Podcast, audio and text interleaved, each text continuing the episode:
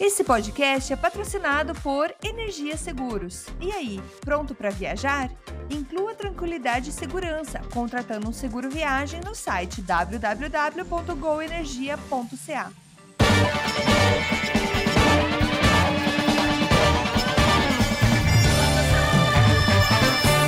Saudações humanos e sejam bem-vindos de volta ao Canadá Agora, o seu podcast sobre política, economia e atualidades sobre o Canadá que fala das coisas como você quer ouvir. Eu sou o Massaro Roche e tenho o prazer de tê-lo aqui novamente do meu lado. Ele, o homem, a lenda e o futuro presidente da República de. Eu tentei fazer uma rima com Itaquera e Quebec, não deu certo. Seja bem-vindo. Fala aí, Massaro, beleza? Estive aí. Uh é, o fim de semana prolongado no, no camping, não foi um dos melhores que eu fui, mas enfim, deu para refletir, colocar ainda alguns, alguns, alguns esqueminhas no nosso plano político em dia aí. Mas estamos juntos, vamos que vamos. Apareceu algum, algum quadrúpede tentando roubar sua comida, não? Não, quadrúpede não, cara, mas, cara, tinha uh, mais mosquito do que o normal, cara. Rapaz, o negócio tava feio, o off não tava dando conta. Se, se a gente pegou um camping diferente para ir dessa vez, mas não, não, valeu a pena, não. Não foi muito legal. Rapaz, eu. eu, eu mas tive... eu continuo bom de camping. ano que vem tem mais. Continua. Esse é um homem bom de camping. Cara, eu tive esse final de semana visitando minha querida amiga Andréa Brito, essa moça que aparece falando ah. na abertura do programa. Ela foi passear em Barrie e em Toronto. Foi um foi o final de semana. Eu dirigi mais do que eu dirigi no último ano inteiro, em três dias. É, foram alguns 600 quilômetros. Nossa, aí ó. Era elétrico? Seu carro é elétrico? Então, vamos mudar de assunto antes que eu Trudão vai te pegar, meu. Trudão ah, não gosta disso. Cara, muito aproveitando, muito obrigado, Vladimir Putin. Que você tenha um destino bem feliz, né? Algum dia na sua vida, graças a isso. É isso aí, sem enrolação, vamos direto pro, pro, pro programa. Mas antes de cair lá, só uns pequenos recadinhos. Não se esqueçam que vocês, o nosso programa, ele é totalmente independente, ele depende unicamente do trabalho meu e do meu querido amigo PE aqui que, que investimos nossas olheiras e nossas, nossas horas de sono para fazer um programa maravilhoso para vocês, trazendo sempre o, o que mais aquece o coração, né? Tentando ser imparcial. Mentira, gente, é impossível. impossível. Isso não existe mas tentando fazer trazer informação de qualidade para você. E se você quiser nos apoiar, você tem várias maneiras. Uma delas é o nosso Patreon. Você pode entrar ao patreon.com/canadá agora, lembrando que Patreon você escreve como Patreon com N no final. Você tem várias categorias que você pode nos ajudar. Falando nisso, está chegando a hora de começar a mandar os brindes para a galera. Agora que eu estava conferindo a data do programa, então tá quase na hora de a gente começar a mandar brindes para os nossos apoiadores. Uma outra maneira que você pode nos apoiar é através do Orelo, a plataforma de conteúdo que privilegia os produtores. Né? A Orelo é orelo.cc ou você pode baixar direto o aplicativo no seu celular Android ou iOS. Então, acesse e também tem várias maneiras que você pode nos ajudar. E finalmente, é a maneira camaradagem que você pode nos ajudar, que é divulgando a palavra do Canadá agora. Então, dê um retweet dos nossos posts, dê um retweet do nosso programa. Ali no Instagram também, poste, reposte para os seus amiguinhos, paguei outras pessoas com, com a gente. Você pode mar marcar quem você quiser. E isso é uma maneira que você nos ajuda e muito, porque dessa maneira você a gente continua atingindo cada vez mais pessoas e, como você sabe, aumentando a, a audiência vai ser uma maneira que aumenta, obviamente, o nosso resultado. Falando nisso, Pé, sabe que é um negócio que eu estava pensando aqui que a gente não, não faz faz muito tempo? O quê? A gente, a gente não fala sobre a origem da nossa audiência, velho. A gente faz muito oh, tempo que não fala verdade, desse pessoal. Verdade. Faz então, um, é verdade. É, então, então eu vou só dar um. Eu acho que che, chegou o momento da gente dar uma compartilhada rápida com o pessoal e agradecer a todo mundo que é nossos ouvintes. Então, olha só, tem uma galera do Brasil, olha só, você quer ler a sequência da galera aí, meu querido? Olha, São olha Paulo, 42%, a galera deve estar aqui, espero que esteja aí. Rio Grande do Sul, 11%. Rio de Janeiro, onde a gente fala biscoito, 10%. Paraná, aí, ó, a área, 7%. Pernambuco, olha, Pernambuco, 6%. Santa Catarina, Pará, Bahia, o Distrito Federal, Ceará, Rio Grande do Norte, Grande Natal, Minas Gerais. Gerais, Amapá, Amazonas, Sergipe, Espírito Santo, Rondônia, Alagoas, Goiás, Maranhão, Mato Grosso, Paraíba, Piauí, Mato Grosso do Sul e o nosso grande Acre também está aí envolvido nas paradas. Aí um grande, grande, muito legal, muito legal. Isso daí. Aqui a galera do, no, no Canadá também nos escuta. Ó. Tem uma galera em Ontário, 49% da nossa audiência está em Ontário, que maravilha, né? Mas também tem o pessoal de Quebec, aí, representando 50% dos 50% uh, British Columbia, New Brunswick, Alberta, Manitoba, Nova Scotia e Newfoundland Labrador. Newfoundland tem gente... Não tem ninguém dos territórios nos ouvindo ainda, né? Ainda, ainda não. Precisamos achar gente nos territórios. Mas, ó, também temos, temos ouvintes. Vai, vamos, quer, quer fazer um jogral? Você faz uma, fala outra? Vamos Fala aí, mano. Vai lá. Estados Unidos. Portugal. Chile. Itália. Hungária. Irlanda. É, Reino Unido. Romênia. Japão. Germany. É, Colômbia. México. Ucrânia. Olha, Ucrânia, velho. Temos ucraniano com a gente. Austrália. Austrália, Espanha. Danmark. É, Peru. Os, os, irmãos da Angola. Os irmãos da Angola, pois, né? Uh, França. Luxemburgo. Bolívia. Netherlands. Uh, Costa Rica. Bélgica. E os hermanos da Argentina. É, irmão, irmão, irmão não é, né? Mas beleza. Sabe, é aquela história, como é que ele diz? É um país, é um país amigo, porque irmão é, você não, é um país irmão. É, um porque país amigo irmão. você escolhe, né, velho? É, irmão não tem jeito. Isso aí, muito obrigado, piadinhas à parte. Muito obrigado a galera que nos ouve e que está nos ouvindo. Dê um, dê um salve dizendo de onde você está falando. A gente vê as estatísticas aqui de quem está nos ouvindo, mas seria legal saber de onde vocês estão, né? Muito curioso para saber onde está todo mundo. É, finalmente, uh, só deixando, só lembrando então que o nosso programa você assiste em blocos. O primeiro bloco a gente divide é, o, o, primeiro, o, o, blocão do Amari e os Carimari, onde a gente fala sobre todas as notícias.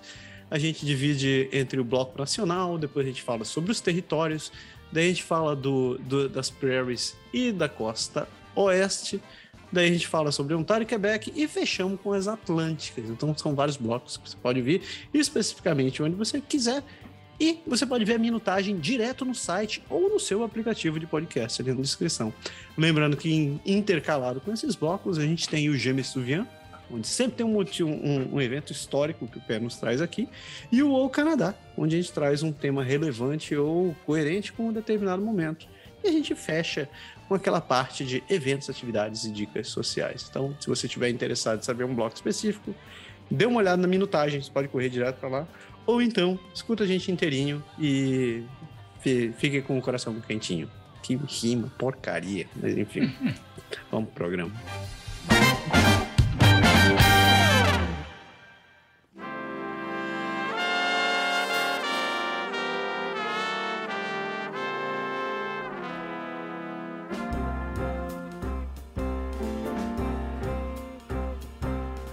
Amareuske Admare. Primeira parte, vamos lá, bloco nacional, né? E o bloco nacional já começa pegando fogo.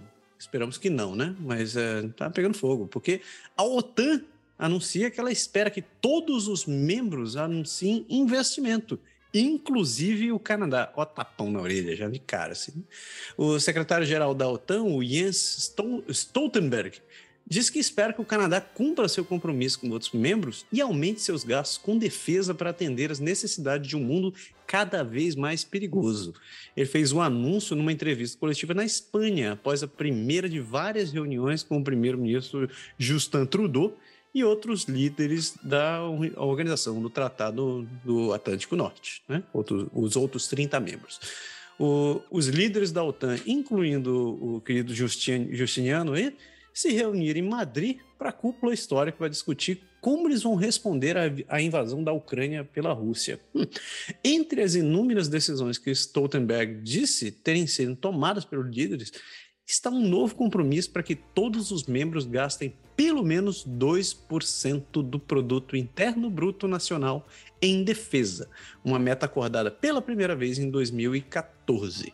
No entanto, embora a grande maioria dos aliados já atinja o limite ou tenha estabelecido planos específicos para alcançá-lo até 2024, Stoltenberg diz que alguns fizeram compromissos concretos, sem um compromisso, sem um cronograma específico. O Canadá está quase certamente no último grupo, já que o governo liberal se recusou a se comprometer publicamente com a meta de 2%, quanto mais estabelecer um cronograma para alcançá-la. Na realidade, um relatório divulgado por Stoltenberg na segunda-feira projetou que os gastos de defesa canadense cairão como parcela do PIB para 1,27% esse ano, é, comparado a 1,32% do ano passado e 1,42% em 2020. O escritório de orçamento parlamentar estimulou, é, estimou que custaria 75 bilhões em cinco anos para atingir as metas da OTAN. Questionado sobre os gastos da defesa canadense, o Stoltenberg disse a repórteres que entende o desejo de gastar dólares dos, contribuintes em saúde, educação e infraestrutura. Mas ele disse que os membros precisam investir em defesa à medida que o mundo se torna mais perigoso. Stoltenberg, entretanto, elogiou o Canadá por liderar um grupo de batalha de 2 mil soldados na Letônia, um dos oito que os líderes da, da OTAN concordaram em fortalecer na Europa Oriental em resposta à invasão da Ucrânia pela Rússia. Ele diz também que os líderes concordaram formalmente em dobrar o tamanho desses grupos de batalha, adicionando mais tropas e capacidades, além de aumentar o número de soldados em alta prontidão de 40 mil para 300 mil. A ministra de Relações Exteriores, Melanie Joly, disse que, quando pressionada pelos repórteres sobre gastos com defesa, que os canadenses podem se orgulhar do trabalho do país na OTAN e no conflito ucraniano em geral. O Canadá desempenhou um papel de liderança no treinamento de mais de 30 mil soldados ucranianos e no fornecimento de armas pesadas ao país, de acordo com a ministra. A questão para o Canadá, além de aumentar seu gasto com defesa, é se contribuirá com tropas adicionais para a causa, inclusive na Letônia. Trudeau diz que é sobre isso que, ela vai que, que ele vai falar com os outros líderes. A OTAN intensificou sua presença constantemente desde os primeiros indícios de uma possível invasão em janeiro, efetivamente flexionando seus músculos para impedir a Rússia de brigar com uma nação aliada. Se a Rússia cruzasse o território da OTAN, ela desencadearia uma guerra internacional total entre dezenas de países, já que um ataque a uma nação aliada é considerado um ataque a todas as 30 o presidente russo Vladimir Putin ofereceu as aspirações da Ucrânia de ingressar na OTAN como uma das justificativas sobre a invasão. Por sinal, o Putin foi palhaçada minha, tá? Uh, o Stoltenberg disse que os líderes aprovaram um novo conceito estratégico que orientará a defesa da aliança para a próxima década, que identifica a Rússia como uma séria ameaça à OTAN. O o, a entrevista acrescenta ainda que os membros não podem descartar a possibilidade de um ataque contra a soberania e a integridade territorial dos aliados. Os líderes da OTAN também estenderam um convite formal à Finlândia e à Suécia para se juntarem à aliança e prometeram um novo pacote de assistência, de, de assistência para a Ucrânia, incluindo comunicações seguras, coletes à prova de bala, armas antidrone a Rússia lançou novos ataques contra civis no país, mais recentemente com um ataque com mísseis em um shopping center em Kremenchuk, no centro da Ucrânia, na última segunda-feira, no dia 27, que matou pelo menos 18 pessoas. Né? Antes de eu abrir para o pé falar aqui, eu só queria dizer que se você quisesse entender mais sobre os, os, aspectos da guerra ou sobre os detalhes e as minúcias sobre toda essa questão de geopolítica, a gente sempre recomenda que vocês usem o xadrez verbal e o Petit Jornal. Tanto o Felipe e o Matias no xadrez verbal têm feito um trabalho muito bom, faz anos falando sobre geopolítica, que, que é de altíssima qualidade. E a gente recomenda também o Petit Jornal, que é feito pelo professor Tanguy Bagdadi e pelo Daniel Souza, professor Daniel Souza, que diariamente eles têm pequenos boletins dando reportes é, gerais sobre não só sobre a guerra na Ucrânia, mas todo o contexto geopolítico mundial. Então, duas dicas aí para vocês. Isso deveria estar no final do programa, mas estou dando aqui porque só deixando o contexto. E você, senhor PR, o que você acha da, dessa história? Então, eu vou pegar pelo lado político da coisa. Eu vi a entrevista da Melanie Jolie e o interessante de ver que a Melanie Jolie, a Jolie ela desenvolveu ainda mais a arte de falar, de falar e não falar nada, porque a pergunta foi bem específica. Ela perguntaram quando que o Canadá ia aumentar o gasto do PIB para a OTAN e ela começou a falar do apoio que o Canadá deu para a Ucrânia, que ninguém vai negar. Então, é lógico, se você oferecer a torta de doce de leite, todo mundo vai querer a torta de doce de leite, todo mundo gosta de doce de leite, mas ela não respondeu a pergunta que era justamente o que o Canadá vai fazer, e não é de hoje que essa pergunta vem sendo feita, porque o Canadá não aumenta uh, os custos dele na OTAN, porque a gente sabe que isso foi um tratado que todo mundo assinou, o Trump já tinha reclamado disso quando ele ainda era presidente, o maluco laranjinha, mas o Canadá então não aumentou e a, toda vez que isso é perguntada, o Canadá, a, Julia, a Melanie Jolie fica ali tentando fazer uma patinação e dando rodopiada. Essa é a primeira coisa na questão política. Segundo, uh, o segundo aspecto na guerra da Ucrânia, a questão política, é que, primeiro, as sanções que foram colocadas por todos os países achando que a Rússia ia ceder ou que ia fazer uma pressão sobre os oligarcas não está funcionando como os países queriam. O, o, ainda não teve aquele, aquele recuo, a, a, a, o impacto financeiro ainda não atacou a população de um jeito que pudesse tentar algum tipo de, de ataque interno contra o Putin. Então isso não está funcionando, principalmente pelo fato de que ninguém conhece, porque a Rússia, todo mundo sabe, não é muito transparente, não é nada transparente nos seus relatos, nos seus relatórios financeiros. Então então ninguém sabe o quanto a Rússia ainda tem de grana realmente nos seus estoques. Então não dá para saber até quando eles vão aguentar isso. Então não está fazendo o efeito desejado. Por isso que agora, de novo, na reunião do G7 que está acontecendo, eles estão tentando procurar outras sanções, mas internamente a gente não viu o resultado que eles acharam que ia ser mais rápido e parece que a, a guerra vai ser mais longa do que se espera. Então, e do outro lado a gente vê que o Zelensky já está preocupado, até ele deu uma entrevista, ele participou do G7 falando principalmente que ele queria que a guerra acabasse logo, então assim, dando sinais que ele já está um pouco ali meio que se esgotando todos os seus recursos e é, ninguém ainda fala em voz alta, mas já tem se cogitado por ali o que seria uma possível saída honrosa para os dois lados. Talvez o Zelensky pudesse ceder realmente uma parte do Donbass para a Rússia, mas ninguém fala sobre isso ainda. O, mas isso tem se falado nos bastidores. O Trudeau foi questionado no, no, no próprio G7. Ele falou que a decisão cabe simplesmente então somente à Ucrânia, mas a gente sabe que já está muito complicada essa situação. Então, assim, quem achava que o Putin ia cair tão fácil, não caiu. O Putin achou que ia ganhar mais fácil, ia conquistar mais fácil a Ucrânia, também não funcionou. As sanções não estão tendo efeito. Então, assim, é muito complexo tudo isso que está acontecendo. E se quanto mais a guerra vai se alongando, pior vai sendo, porque existe um outro perigo muito grande aqui de que a guerra começa a cair, que é o, o grande medo dos Zelensky, que as pessoas esqueçam dessa guerra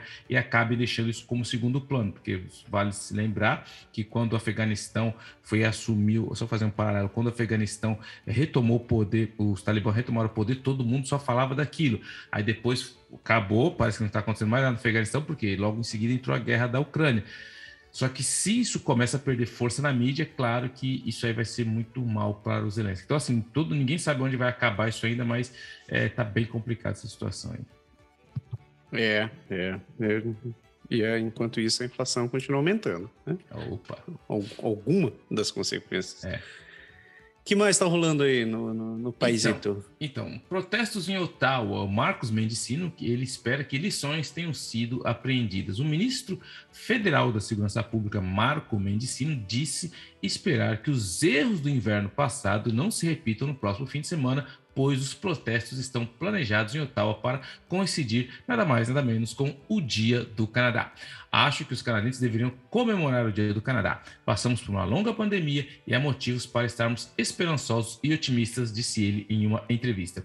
Acho preocupante que alguns estejam provocando tensões. Não queremos que o cenário do inverno passado se repita e não queremos que as pessoas se envolvam em comportamentos ilegais ou violentos que perturbem a comunidade em Ottawa ou em outro lugar, continuou ele. Grupos de manifestantes disseram que estão planejando manifestações durante todo o verão a partir do dia 30 de junho até o Dia do Trabalho. O Serviço de Polícias de Ottawa, o OPS, diz que está ciente dos próximos protestos e está fazendo um plano de acordo. O serviço de polícia continua a enfrentar críticas por lidar com protestos contra as medidas de saúde no inverno passado, que fecharam o centro de Ottawa por cerca de três semanas. Quem não se lembra, o protesto dos caminhoneiros lá que tinha até, tinha até o furro, é, freedom, freedom, freedom. A polícia acabou reiterando o, é, retirando os manifestantes das ruas próximas ao parlamento depois que o governo federal invocou a tão famosa lei de emergência. Acho importante aprendermos com, com o inverno passado, disse de novo o Mendicino. Continuaremos a dar à polícia as ferramentas e apoio necessário para garantir a segurança pública ao celebrarmos o Dia do Canadá. Na primavera, Marcos Mendicino foi alvo de repetidas perguntas sobre como foi tomada a decisão de invocar essa lei tão questionada. Em outras coisas, entre outras coisas, ele permitiu o congelamento das contas bancárias de centenas de pessoas e a, e a requisição de guinchos também permitiu à polícia montada, a RCMP, que aplicasse os regulamentos municipais e as leis provinciais conforme apropriado. O ministro disse que há um comitê parlamentar criado para investigar o assunto que o governo seguiu conselhos profissionais e apartidários da aplicação da lei. Por sua vez, a comissária da RCMP, Brenda Luke, e o chefe da polícia de, de, de interna da, da, polícia de Ottawa, o Steve Bell, disseram que não pediram ao governo para invocar a lei, embora seus novos poderes tenham um efeito dissuador. Então a gente vai ver o que está acontecendo aí, vai ter protesto em Ottawa, é, vai rolar uma baguncinha, eles estão querendo fazer uma bagunça, só que aí a gente entra naquela questão de, da liberdade de expressão, entendeu? Os caras têm o direito de manifestar? Tem, tem o direito de falar mas, mas espera-se que o a, a, grande eh, erro que eles fizeram de deixar os caras estacionar o caminhão na frente do parlamento e dominarem Ottawa de maneira completa não se repita. Vamos ver se eles aprenderam realmente alguma coisa. Vai ser agora, na sexta-feira. É, é. Vulgo hoje, né? Se, se, esse programa saiu no dia certo, então deve ter saído hoje, no dia primeiro. Boa sorte para quem tiver, tiver no centro de Ottawa. Eu vou ficar, devo estar em casa, que eu não vou sair de casa hoje. Não quero ir, sabe? sabe? Tô preguiça. Vou dormir. Mentira. A mulher vai me arranjar alguma coisa para Uh, ainda no ramo federal, a gente tem, tem saiu um estudo dizendo que policiais canadenses têm menos chances de morrer ou matar outras pessoas do que com, quando comparado com os policiais estadunidenses. Né? Um estudo realizado por criminologistas de British Columbia mostra que a polícia dos Estados Unidos atira e mata cerca de mil indivíduos a cada ano, enquanto a polícia canadense mata menos de 30 pessoas por ano. Ajustado para o tamanho da população, isso significa que um policial nos Estados Unidos tem cinco vezes mais chance do que um policial canadense de atirar e matar um agressor. Por sua vez, um policial dos Estados Unidos tem três vezes mais chance de ser assassinado do que um policial do Canadá. Só três? Eu esperava que a proporção fosse pior. Uh, a principal razão para uma relativa segurança em torno dos policiais canadenses é que os Estados Unidos têm uma cultura muito mais violenta, pelo menos é o que diz o, o, o artigo. Né? A gente não está atacando ninguém aqui, mas você sabe que é verdade. O mais importante, os policiais canadenses em geral são mais bem treinados, mais bem financiados e mais regulamentados. É, embora os ativistas frequentem, é, frequentemente tracem paralelos entre a polícia canadense e a americana depois que um policial canadense mata um agressor, existem diferenças gritantes entre os, os graus de violência policial e comunitária nos dois países. A polícia dos Estados Unidos enfrenta uma taxa de homicídios, principalmente envolvendo armas, que é três vezes pior per capita do que no Canadá. De acordo com um capítulo que, que foi publicado é, é, nesse relatório. Ao contrário dos Estados Unidos, o Canadá também não tem o direito de portar, de portar armas, embutido na Constituição. Explica o capítulo intitulado Violência Comunitária e o Uso Policial da Força Letal em Nações Fronteiriças. Em contraste com a tradição policial dos Estados Unidos, os policiais canadenses também não são incentivados, ou na maioria das vezes até permitidos, de carregar suas armas o tempo todo, inclusive fora de serviço e em casa. É isso mesmo que você entendeu. Os policiais não são, é, não são incentivados a ficar carregando armas. Uh, dentro desse mesmo, é, desse mesmo documento, tem também um capítulo que descreve o estresse e o medo que os policiais dos Estados Unidos e no Canadá experimentam quando forçados a tomar decisões em frações de segundo devido a serem confrontados por agressores armados. muitas vezes, literalmente no escuro. Uh, os oficiais canadenses têm a vantagem, em geral, de serem treinados de forma mais consistente, além de serem mais bem pagos e mais examinados do que os seus, suas contrapartes eh, americanas. Existem mais de 18 mil agências policiais diferentes em 50 estados, no, nos 50 estados dos Estados Unidos, com padrões e protocolos fragmentados, né, sem um padrão. Isso se compara a apenas 200 agências policiais no Canadá, todas oferecendo treinamento semelhante.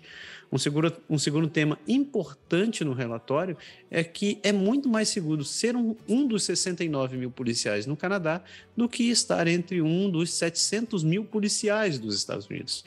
Enquanto cerca de 50 policiais americanos são assassinados a cada ano, em média, o, apenas cerca de um policial canadense é baleado e morto anu, anualmente no Canadá. Tragicamente, o número de oficiais americanos mortos saltou para 73 em 2021. Mais policiais canadenses morrem em serviço em acidentes, principalmente em colisões de veículos motorizados, do que por armas. Em comparação com funcionários de outras linhas de trabalho, os oficiais canadenses sofrem menos mortes. Eu queria saber o que são essas outras linhas de trabalho. Em British Columbia, nas últimas quatro décadas, também conhecido nos 40 anos, apenas quatro policiais foram assassinados. O mais recente foi o Constance John Davison, que foi morto a tiro em Abbotsford em 2017 em um ataque não provocado.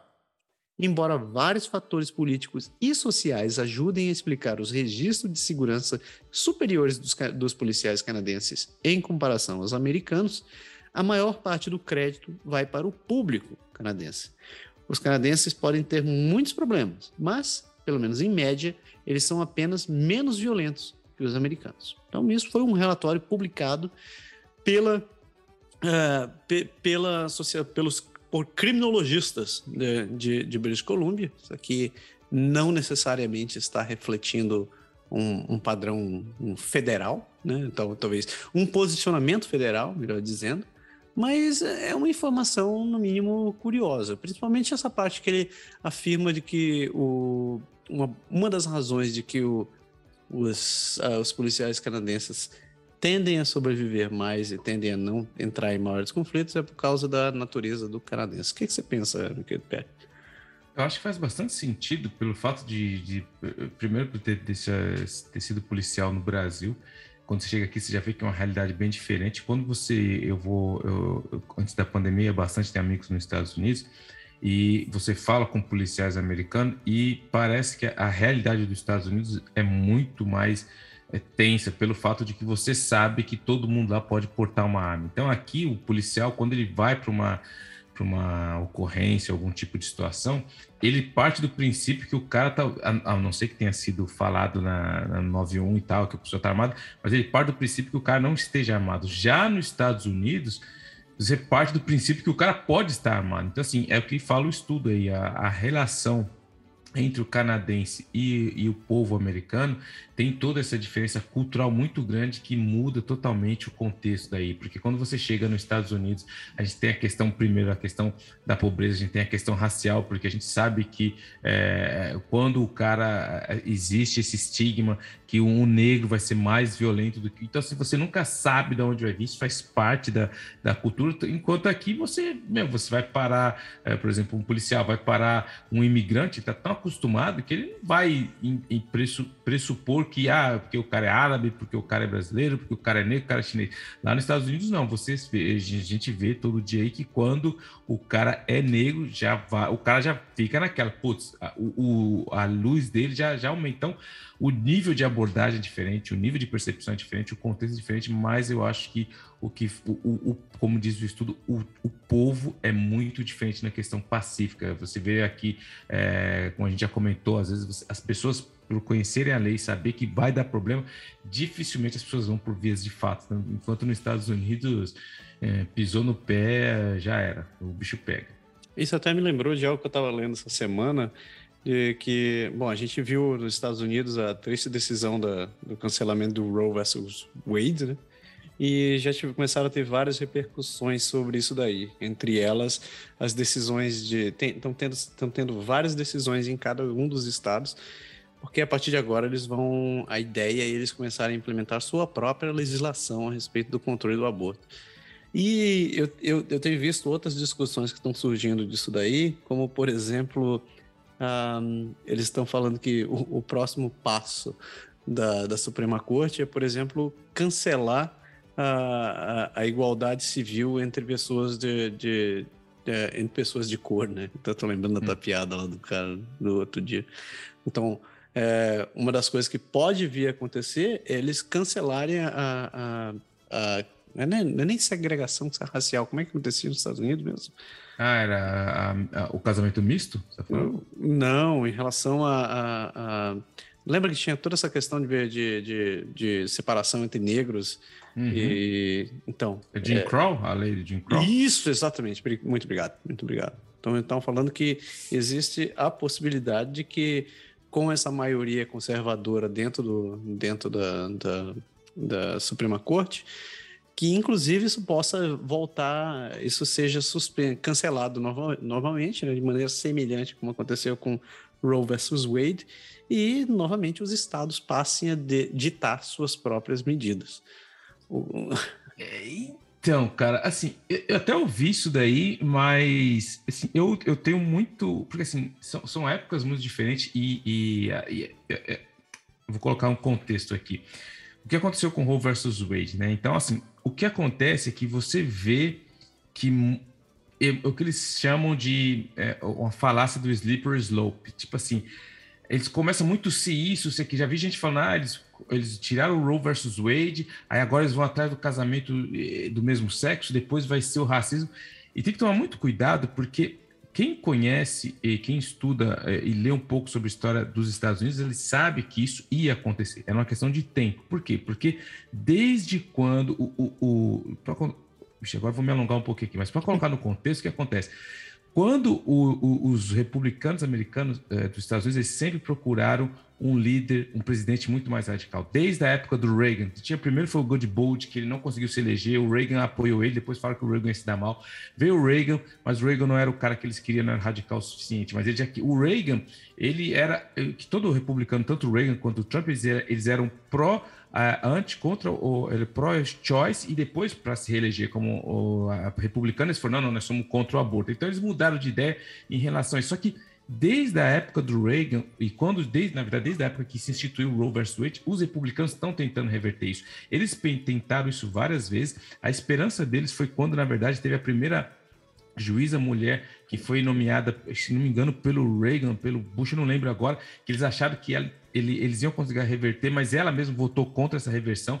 Então, isso daí já acontece desde quando isso foi institucional, desde de 1970. Então, assim, eles já estão tentando, tentando, tentando. Então, já veio o Reagan, já veio o Bush, já veio o Bush pai, já veio o Bush filho, e eles acharam no, no Trump o cara que tentaram, mas eles estão tentando isso há muito tempo. Então, isso daí, quem acompanha a história dos Estados Unidos, sabia que isso ia acontecer uma hora ou outra. Por isso que eu acho que para essas outras questões vai ser muito mais complicada. Por quê? Porque a, o, o plan, a estratégia que os republicanos colocaram, ela vem de longa data. E se eles tentarem fazer isso na, no, no, na maneira que a sociedade ela é hoje, eu acho que, principalmente essa questão do racismo, vai ser muito mais complicada, porque essas são questões que nem. Porque quando você fala de aborto, o republicano está de um lado, o democrata está de outro.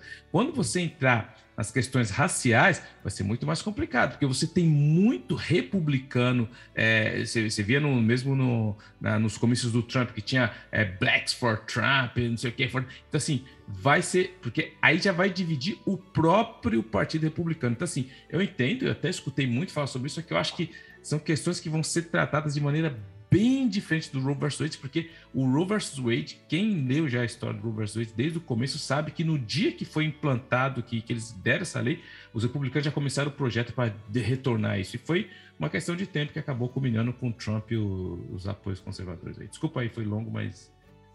Só reforçando. Aqui tem conteúdo. É só isso que eu tenho para dizer. Aqui tem conteúdo. E assim a gente fecha nosso primeiro bloco de notícias federais e segue o programa. Uma magoinha.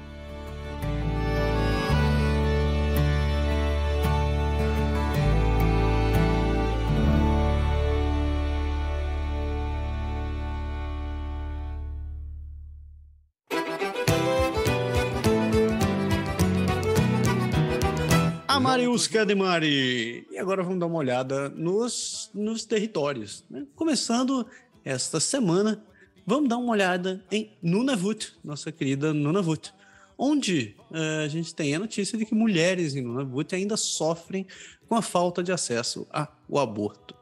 Quando uma mulher que mora em uma comunidade no norte da ilha de Baffin decidiu que queria o procedimento de aborto em 2015, sua única opção foi voar pouco mais de mil quilômetros até Iqaluit, onde teve que ficar por três dias. Vou parar aqui para fazer só essa pequena comparação.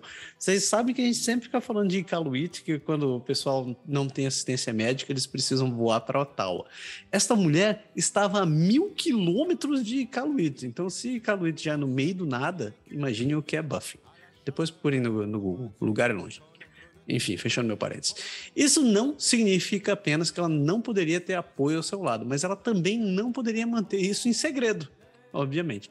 O direito de uma mulher de interromper uma gravidez sofreu um grande golpe nos Estados Unidos essa semana, como a gente acabou de falar, graças à, decisão da Suprema Corte dos Estados Unidos que revogou a decisão de Roe versus Wade, né? uma decisão que garantiu o, esse direito nos Estados Unidos. Se você não sabe o que foi isso daqui e por que, que esse negócio funcionou, eu não, eu não sou eu não sou jurista, eu não sou eu não sou advogado, então eu só vou resumir da maneira mais leiga possível. Basicamente, nos Estados Unidos, se a, a Suprema Corte decidir alguma coisa, é, ela julgar alguma coisa, essa decisão acaba com peso de lei. Então isso acaba funcionando para qualquer outro lugar do país. E, essencialmente isso daí. Se você quiser uma explicação melhor e menos vagabunda do que essa, procure, é, eu recomendo ótimos podcasts para isso, ou procure um pouco mais de informação. Mas enfim, continuando.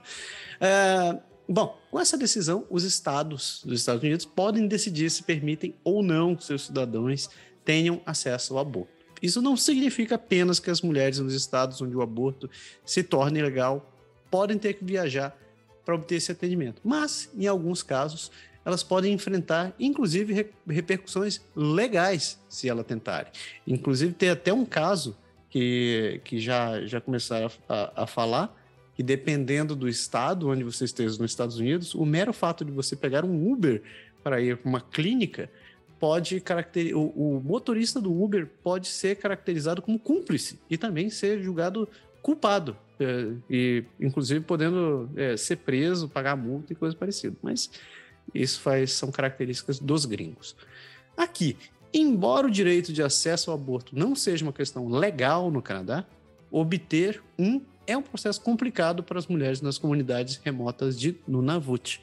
Os, abor os abortos em Nunavut são gratuitos para beneficiados inuits e estão cobertos pelos cuidados de saúde de Nunavut, mas o território não paga por uma escolta médica abortos médicos que são possíveis para mulheres até a décima semana de gravidez exigem o uso de um medicamento chamado mife.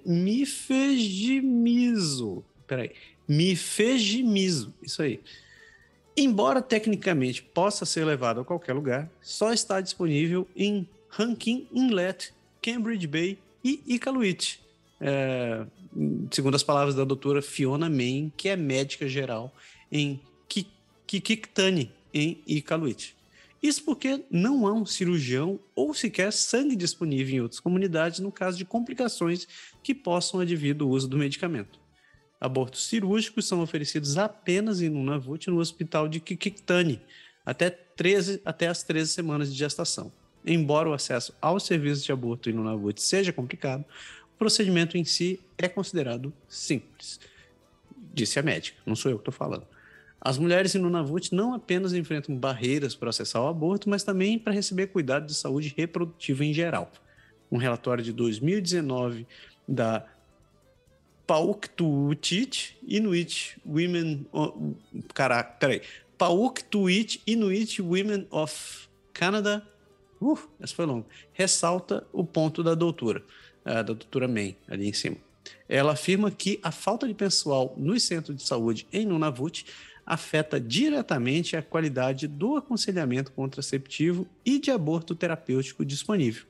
Além das, bar das barreiras geográficas, os inuits enfrentam o estigma em relação ao aborto, disse Gary Sharp, que é presidente da Pauktutit Inuit Women of Canada. O nomezinho. Ela apontou a falta de privacidade, assim como as crenças familiares, como desafios para o acesso a esse tipo de cuidado. Uh, o Gary Sharp diz também que gostaria de ver parteiras inuits em todas as comunidades de Nunavut, algo que Pauktutit está pressionando ativamente os governos federal e territorial a fornecer. Nomezinho miserável. Desculpe. É, é. Mil perdões para quem fala no Nunavut, mas eu, eu sofri para ler esse negócio. É, por isso. O mais legal é ver você falando isso, cara. Só, eu faço programa por causa disso, para ver você falar os nomes das primeiras nações, esses nomes da hora. Eu faço, eu faço, eu me esforço com todas as forças para conseguir falar o negócio, mas às vezes essa foi tipo, pa, pau, tu, ele não vai dar. Essa foi, essa eu preciso nascer de novo, não dá não. É. é, Indo, indo em frente, chegamos em Yukon. O que, é que você nos conta, Pé? Yukon, cara, a gente sabe que Yukon, é, o Canadá tem muita história e acabaram achando um bebê em Yukon, mas um bebê mamute peludo e ele estava inteiro, ele foi descoberto, ele foi o primeiro a ser descoberto na América do Norte. Eles desapareceram cerca de 4 mil anos atrás. E na terça-feira, no Dia Nacional dos Povos Indígenas, um mamute lanudo, cheio de lã, bebê apareceu em Yukon. Congelado no permafrost, o animal foi trazido em segurança graças ao trabalho em equipe de um caçador de outro, um caçador da primeira nação. Ixi, agora sou eu. Da primeira nação, Trondek Huetin. É, acho que é isso aí. E um paleontólogo experiente. Para ser honesto, não sei como absorver tudo? É incrível, disse o Dr. Grande Zazula, paleontólogo do governo de Yukon. Pouco depois do meio-dia de terça-feira, um jovem mineiro estava cavando na lama com uma carregadeira uh, em Eureka Creek, ao sul de Dawson City, em Yukon. Quando atingiu algo, ele então parou e chamou o seu superior. Ao chegar, Brian McCalgan, gerente do Treadstone Mining, interrompeu a operação no local. Menos de meia hora depois, o Dr. Zazula recebeu uma foto do achado. Segundo o paleontólogo, esse jovem mineiro fez a descoberta mais importante em paleontologia da América do Norte. Olha aí, o cara vai ficar famoso. Essa descoberta é de um mamute lanudo bebê inteiro, segundo o segundo já encontrado no mundo e o primeiro na América do Norte. Para a primeira nação Trondek Hauitin, em cuja eh, e cujas terras o bebê mamute lanudo foi encontrado, essa descoberta é igualmente significativa. Estamos todos muito animados, incluindo os anciãos, os anciões e muitos dos funcionários e membros, disse Deb Nagano, diretora de patrimônio do governo de Trondek Huantin. E o depois do dilúvio veio da, depois da descoberta veio um dilúvio, porque na terça-feira foi o Dia Nacional dos Povos Indígenas no Yukon. Quando o paleontólogo recebeu o e-mail, tentou entrar em contato com qualquer pessoa que pudesse ajudá-lo em Dawson City. Dos, do, é, dois geólogos, um, um, dos serviços geológicos do Yukon e outro da Universidade de Calgary, conseguiram dirigir até o riacho, recuperar o bebê mamute e fazer uma descrição geológica completa e a, e a amostragem do local. O bebê mamute, chamado Nunchoga, que significa grande bebê animal, na língua Han do povo Trondek Huetin, tem cerca de 140 centímetros de comprimento, um pouco mais comprido do que um outro bebê mamute encontrado na Sibéria, na Rússia, em maio de 2007. O paleontólogo acredita que Num Shoga tinha 30 a 35 dias quando morreu e que teria morrido entre 35 mil e 40 mil anos atrás dada, dada a geologia do local. Então, ele morreu durante a última era glacial e foi encontrada no permafrost. É, o Dr. Zalula explica que os geólogos que o recuperaram viram um pedaço do intestino do animal com grama. O bebê mamute provavelmente estava em alguns metros de distância da sua mãe, mas se aventurou um pouco, comeu grama e bebeu água, depois ficou preso na lama, Pensa aí o paleontólogo. Ele disse: vai levar dias, semanas e meses para descobrir isso, e vai levar dias, semanas e meses de trabalho com o Trondheim Quentin para decidir o que vamos fazer e como vamos aprender com isso, disse o Dr. Zanolo. Então aí o, o, rapaz que estava trabalhando nas suas minas ali acabou sendo acabou fazendo a descoberta mais importante da paleontologia histórica do Canadá, um bebê mamute cheio de pelo com grama na barriga. Interessante, interessante. 35, anos, 35 mil anos e o bicho estava inteiro, né? Recente. Foi que, Sabe que é, é, é inevitável para pensar nisso, mas com o aquecimento do planeta, a gente já tá vendo o permafrost indo pro cacete, né, cara? É. Imagine outro, outro dia tinha um cara comentando sobre é, o perigo que pode ter com, com o descongelamento do permafrost. Aí veio um amigo meu dizendo: O que ele tá com medo? Tá com medo de zumbi? Vai começar a sair zumbi? eu falei: Não, Assim, o, o, o, perigo, o perigo por trás disso ele é, é, a possibilidade de aparecerem vírus e bactérias que estão congelados nesse negócio que a gente hey, boy. não tem resistência. Eu falei, Rapaz. Ah. até outro dia eu fiz, fiz um comentário no, no Twitter dizendo que é, eu não sei qual, dos, qual das séries de ficção tão, vão prever melhor o futuro. Se vai ser o Exterminador do Futuro, se vai ser Handmaid's Tale, se vai ser é, Hunger Games. Eu, eu, até pouco tempo atrás eu apostava no Exterminador do Futuro, mas eu tô começando a achar que vai ser Hunger Games, velho. Vai Você assim. falou do Handmaid's Tale, eu lembrei de um, uma charge engraçada quando fizeram esse negócio do Roe vs. Wade, tinha duas mulheres conversando e falou, nossa, um dos meus maiores sonhos era viajar pro passado, conhecer o passado. Mas eu falei, ah, por que você não compra um bilhete para ir para os Estados Unidos? É, que triste, cara. O Rino tá muito triste. Bora.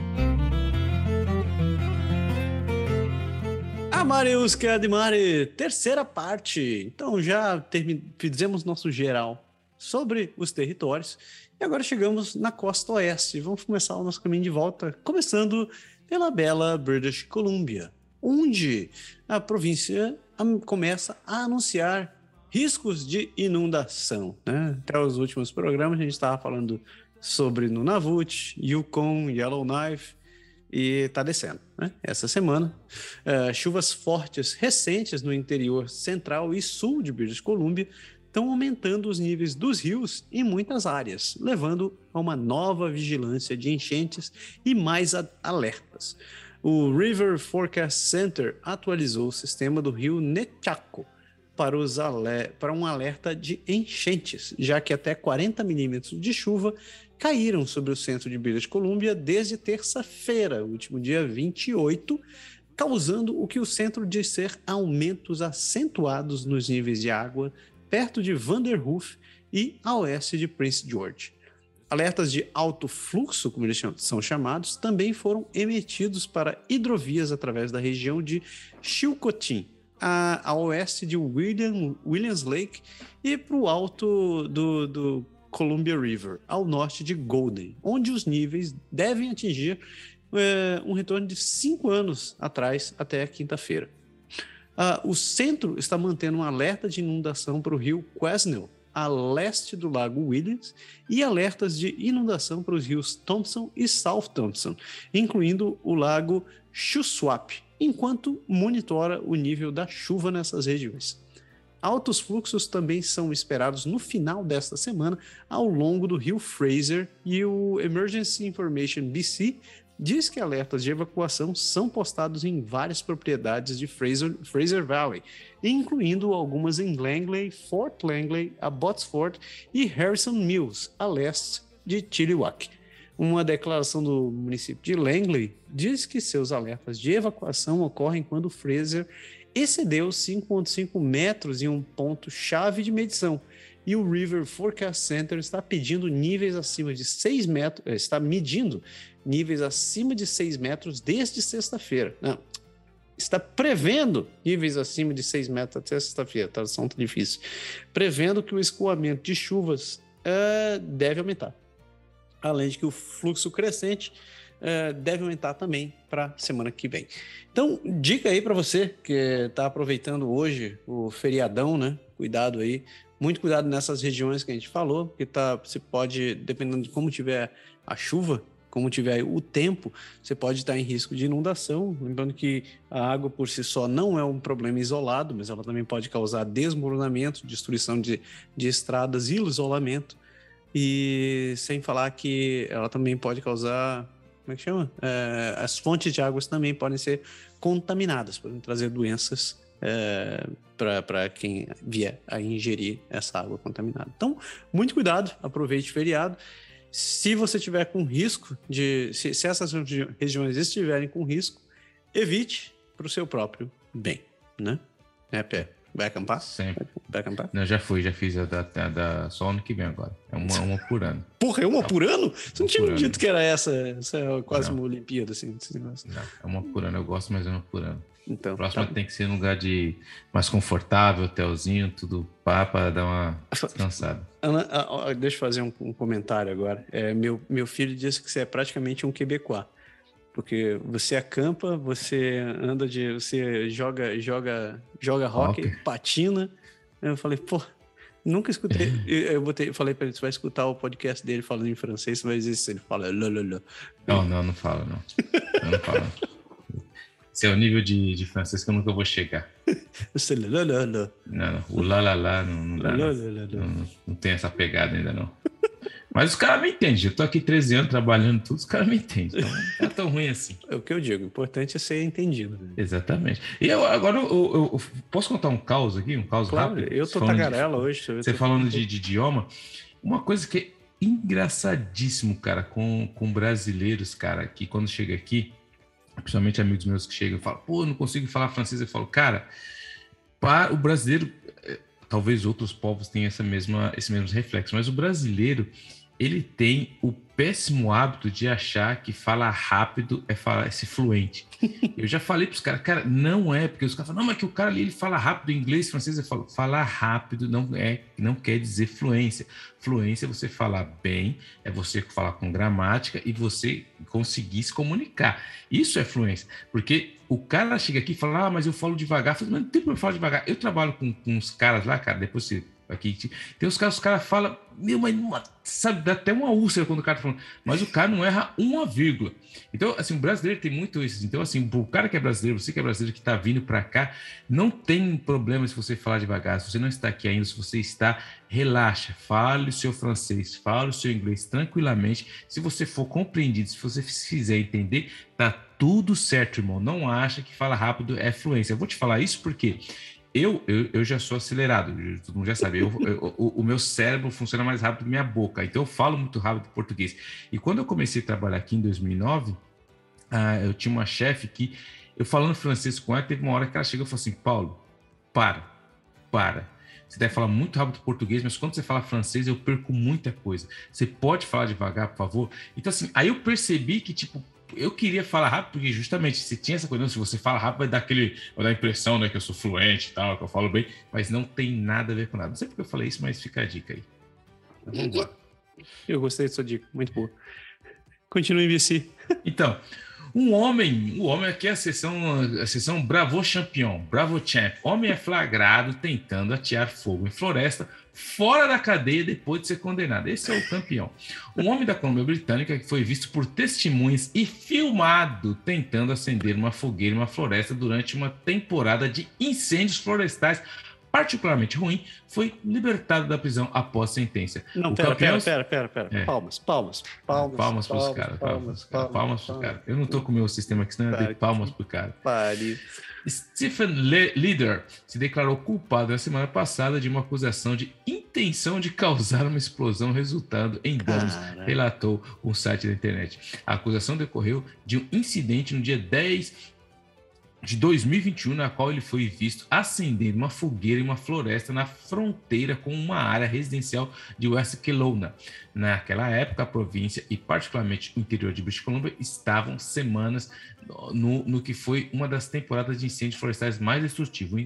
O incêndio que ele tentou iniciar foi dias depois de uma onda de calor recorde que levou a centenas de mortes e deixou as condições secas em muitas áreas. Ele foi acusado de quatro outros crimes, mas a coroa concordou em suspender essa acusação em troca do seu pedido. É, é, do seu pedido. O homem de 37 anos, que está preso desde agosto passado, foi liberado depois de saber sua sentença. Na semana passada, um juiz ordenou que ele cumprisse uma sentença condicional de 223 dias, seguido de três anos de liberdade condicional por cerca de metade da sua sentença condicional.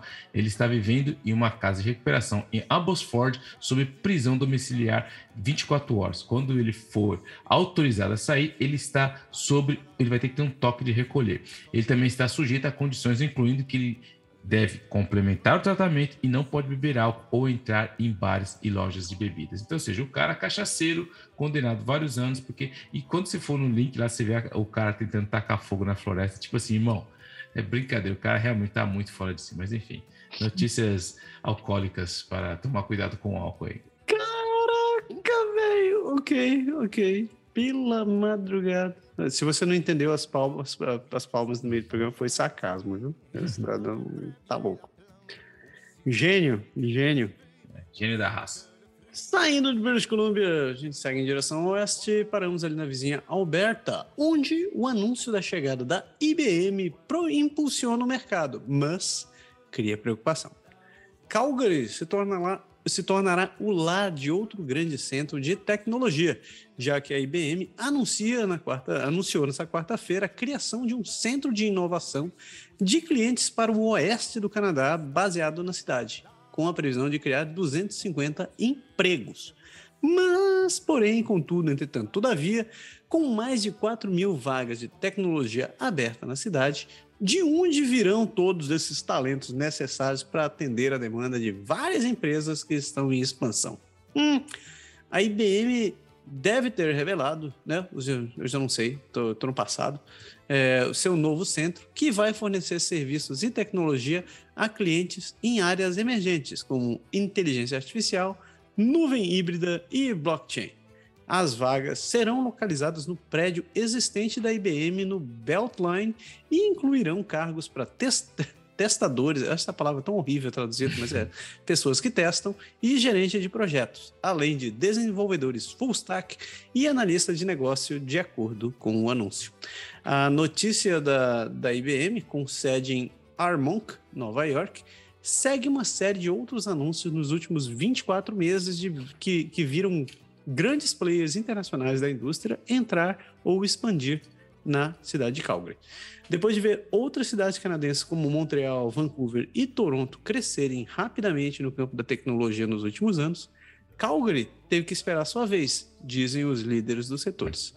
Várias grandes empresas globais focadas em tecnologia se estabeleceram em Calgary desde o início da pandemia em 2020 a empresa global Ernest Young anunciou em janeiro que criaria 200 empregos em Calgary ao longo de três anos, estabelecendo seu primeiro centro financeiro de excelência no Canadá. A Amazon Web Services está construindo um hub de computação em nuvem uh, que deve incluir três data centers na cidade, que, segundo ela, deve gerar 871 empregos locais até 2037. Haja coração! Espero estar aposentado. No ano passado, a Infosys, gigante de tecnologia da informação com sede na Índia, que fornece serviços digitais e consultoria globalmente, confirmou que traria 500 novos empregos também nos próximos três anos. A Emphasis, com sede em Bangalore, também na Índia, que fornece serviço de terceirização de TI, decidiu no verão passado estabelecer uma sede em Calgary, criando até mil empregos. E ela espera ter 300 trabalhadores até o final deste ano, 2022. Enquanto grandes organizações multinacionais estão reforçando sua presença na cidade, cinco empresas locais atingiram o status de avaliação de unicórnio de bilhões de dólares nos últimos três anos e continuam a contratar funcionários. Se você não sabe o que é uma empresa unicórnio, é geralmente um termo dado a empresas startups que estão começando, que de repente entram num nicho e ganham uma valorização incrivelmente estúpida. Então é algo, assim como unicórnio, é algo que não existe. É o que eu digo, startup é, é furado, meu filho. As startups menores também estão aumentando e procurando trabalhadores, mesmo com relatos de congelamento de contratações e até demissões em algumas empresas de tecnologia.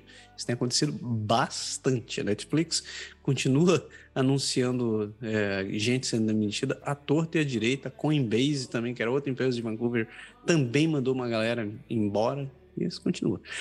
A preocupação da cidade de Calgary é, para alguns da indústria local se concentra principalmente na capacidade de preencher todas essas posições disponíveis que vão ser necessárias para impulsionar o crescimento. De acordo com dados fornecidos pelo Calgary Economic Development no início desse mês, existem 4.300 posições de tecnologia abertas na cidade. Você ouviu aí? Compartilhe com seu amiguinho que trabalha com TI, está procurando emprego, só, pra, só como dica aí. Existem planos em andamento para preencher a crise de trabalho escolas e empresas é, escolas e empresas pós-secundárias, empresas pós-secundárias ficou estranho, juntamente com vários níveis do governo, estão se, se esforçando para reforçar o treinamento. Alguns estão oferecendo iniciativas de requalificação, ajudando pessoas que desejam fazer mudanças no meio da, da sua carreira profissional. Grandes empresas como a Amazon Web Services estão ajudando a desenvolver seu próprio pipeline de talentos na província em parceria com universidades e faculdades. A escassez de mão de obra já é um grande problema para muitas empresas em Alberta nos dias de hoje. Uma pesquisa divulgada na semana passada pela Câmara do Comércio de Calgary descobriu que quase 44%, vou repetir, 44% dos negócios estão preocupados com os desafios trabalhistas que limitam o seu crescimento. Na IBM, é, a empresa, no caso da IBM, a empresa tem planos de treinamento bem estabelecidos para os novos funcionários. E eles já possuem centros de inovação de clientes semelhantes em Halifax e Montreal. Então, querido amiguinho de TI, tá aí se matando, se arrebentando, tentando conseguir emprego, morando em Toronto, pagando um milhão numa casa e pagando 3 mil de aluguel, Tá aí sua dica, hein? Olha aí, o Oeste. Vai pro Oeste. Vai lá passar um frio desgraçado. Não, vai, invista em Calgary. Você vai, vai descobrir uma vida bem diferente do que você encontra aí em, em Toronto. Quem sabe não seja o lugar que você quer procurando para sua vida, né? É, já tive lá, Calgary é uma cidade muito bonita, de fato. Tem, tem é bonita, é bonita, não posso, não posso negar. Principalmente a vista das montanhas, é né? maravilhosa. É, não é para mim, mas é, eu recomendo pra, se você estiver procurando uma opção e estiver se matando aí, é, encare Calgary. Mas antes que eu te passe a palavra, eu devo dizer outra coisa. Por que baralhos as empresas continuam querendo investir em lugares onde não tem, onde são, já está já tá caro, já é difícil e não tem gente. Por que não vão se estabelecer em Morden, por exemplo, em Manitoba? Que é um lugar onde você não precisa pagar um milhão por uma casa e não precisa ficar se matando. Eu sei que tem toda a questão de infraestrutura, mas e, e a questão de viabilidade, etc, etc, mas eu me, me remói o pâncreas essa ideia de que as pessoas, que as empresas e as pessoas continuam se aglomerando no mesmo lugar, assim, com tanto terreno que tem nesse bendito desse país, mas eh, isso, eu, eu tô meio indignado hoje, né? Entendeu? Eu, não vou falar nada depois desse, sua, de todo seu, seu, esse seu monólogo sobre a urbanização e, a, e depois daquele programa que você falou sobre como a, a, as como fala assim, as, os subúrbios são feitos aqui, já, já, já entendi. Então, pessoal, fica a dica aí. E como eu falo, se você vai para o Canadá, você está chegando para o Canadá, não tenha medo da província, porque como dizem, quando você vier para o Canadá, venha com a mente aberta ao novo. É isso que minha esposa falava. Você tem que vir aberto ao novo, mesmo que esse novo vai te complicar daqui a uns anos. Mas venha aberto ao novo. Vai para lá, vai para cá, tranquilo, de boa. Não pega nada. Tanta gente que se muda aqui, o cara trabalha. É, nem, nem se importa, velho. Aberto pro novo, aberto pro novo. É isso daí. Eu acho que eu tô, ainda tô revoltado. Mas, mas continue, Peck. Então, sessão, vamos lá, continuar a sessão Bravo Campeão número 2. a líder, a gente já falou dela aqui, a líder do Freedom Convoy, Tamara Leach, é presa em Alberta acusada de violar as condições da fiança. A líder do Freedom Convoy, Tamara Leach, foi presa novamente em Medicine Hat é, é Alberta por violar suas condições de fiança, confirmaram os seus advogados. Litt foi presa na noite de segunda-feira, de acordo com Keith Wilson, que, que representa no seu caso não criminais, incluindo um processo. Wilson, que conversou com Litt após sua prisão, disse que esperar que que ela vai ser transportada de volta para a Ottawa na próxima semana. Vai passar a festa do Canadá, onde ela passa. Ela já fez toda aquela bagunça. Bom, brincadeiras à parte, Eric Granier, que é um dos advogados de defesa de, de criminal elite, também confirmou a sua prisão. Granier disse que não tem motivos para acreditar que sua cliente fez algo errado e está procurando aprender mais nesse novo estágio da sua vida. Com base em tudo que sabíamos, ela cumpriu diligentemente todas as suas condições de fiança, conforme observou pelo juiz na sua recente revisão da fiança. Embora ainda não esteja claro quais condições de fiança ela é acusada de violar, há especulações nas mídias sociais que Lite pode estar com problemas legais por causa de uma foto no Facebook. Olha ele aí de novo, que mostra ao seu lado de um colega organizador de um comboio que, com quem ela foi condenada a, a ficar longe. De, longe dela pelo juiz. E ela teve um mandato que está valendo em todo o Canadá. Ali te enfrenta acusações de travessuras, é, para conciliar é, os problemas, obstruir a polícia, aconselhar é, outras pessoas, obstruir a polícia, aconselhar intimidação, intimidação, bloqueio, obstruir a justiça, obstruir rodovias e no seu papel como uma das organizadoras do protesto que fechou grande parte do centro de Ottawa, de Ottawa no início desse ano. Ela com saudade de Ottawa, quis voltar para lá. A RCMP confirmou que ela é, que era procurada por um mandado em todo o Canadá por violar sua ordem de soltura, mas não tinha mais informações, pois a prisão é da jurisdição do serviço Serviço de Polícia de Medicine Hat. Uh, o Serviço de Polícia diz que não divulgará informações até amanhã dessa terça-feira. Os bloqueios de restrições da anti-Covid-19 engarrafaram Ottawa por três semanas no inverno passado, enquanto manifestantes estacionavam caminhões que bloqueavam acesso ao ao bairro e as principais artérias ao redor do Parliament Hill. Após sua prisão, Litt foi libertada é, sob fiança em março, sob condições de que incluem ficar longe das mídias sociais.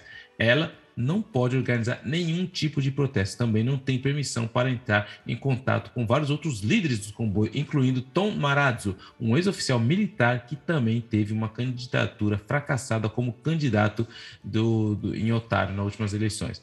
Litt foi submetida a uma revisão de fiança no mês passado, onde promotores tentaram, sem sucesso, levá-la de volta à custódia por supostamente violar sua condição de fiança de que ela não apoiava nada relacionado ao Freedom Convoy. Semana Semanas depois de ser libertada em março, Litt foi notificada que havia sido selecionada como ganhadora de um prêmio de liberdade entregue pelo Centro de Justiça para Liberdades Constitucionais. Vamos abrir um parênteses aqui. Todos esses think tanks aí, conservadores, reacionários, na verdade, eles têm um dom de achar nome que você acha que você olha, faz, pô, eu vou no Centro de Justiça para Liberdades Constitucionais. Enfim, fecha aspas, uma organização legal e instituição de caridade registrada com sede em Calgary. A cerimônia de premiação aconteceu no dia 16 de junho em Toronto. Ah, o juiz Ottawa decidiu que não revogaria a fiança de elite e, em vez disso, variou suas condições para permitir a viagem ao Ontário com a restrição de que ela fosse proibida de entrar no centro da capital. O raciocínio de Lynch para que ele viajar para, de volta para o hotel é protegido por uma proibição de publicação ordenada pelo tribunal e não pode ser denunciado. Mas, em 17 de junho, um dia após a entrega dos prêmios de liberdade, Stacey Calder, que descreve Lynch como uma amiga, postou uma foto em sua página no Facebook mostrando Lynch com seu marido e quatro outros amigos participando na, no, do, do, do, grande gala ali da liberdade.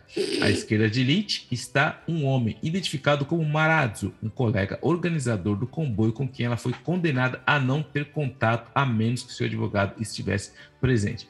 Amigos dos dois organizadores do comboio especularam nas redes sociais que Litt teve permissão para ter contato com Marazzo no evento porque havia advogados do, do, do Centro da Liberdade presentes que também representam Litt e seus assuntos nas questões civis. Então, ou seja, ela foi que dar esperta, não podia ir, foi lá, tirou aquela foto porque não poderia ficar sem receber aquele link, aquele like no Facebook e acabou se contradizendo meter a, as algemas nela, de volta para o hotel, vai passar o dia do Canadá de novo enquadrado. Mas esperta, é, esperta, esperteza é pouca para essa daí.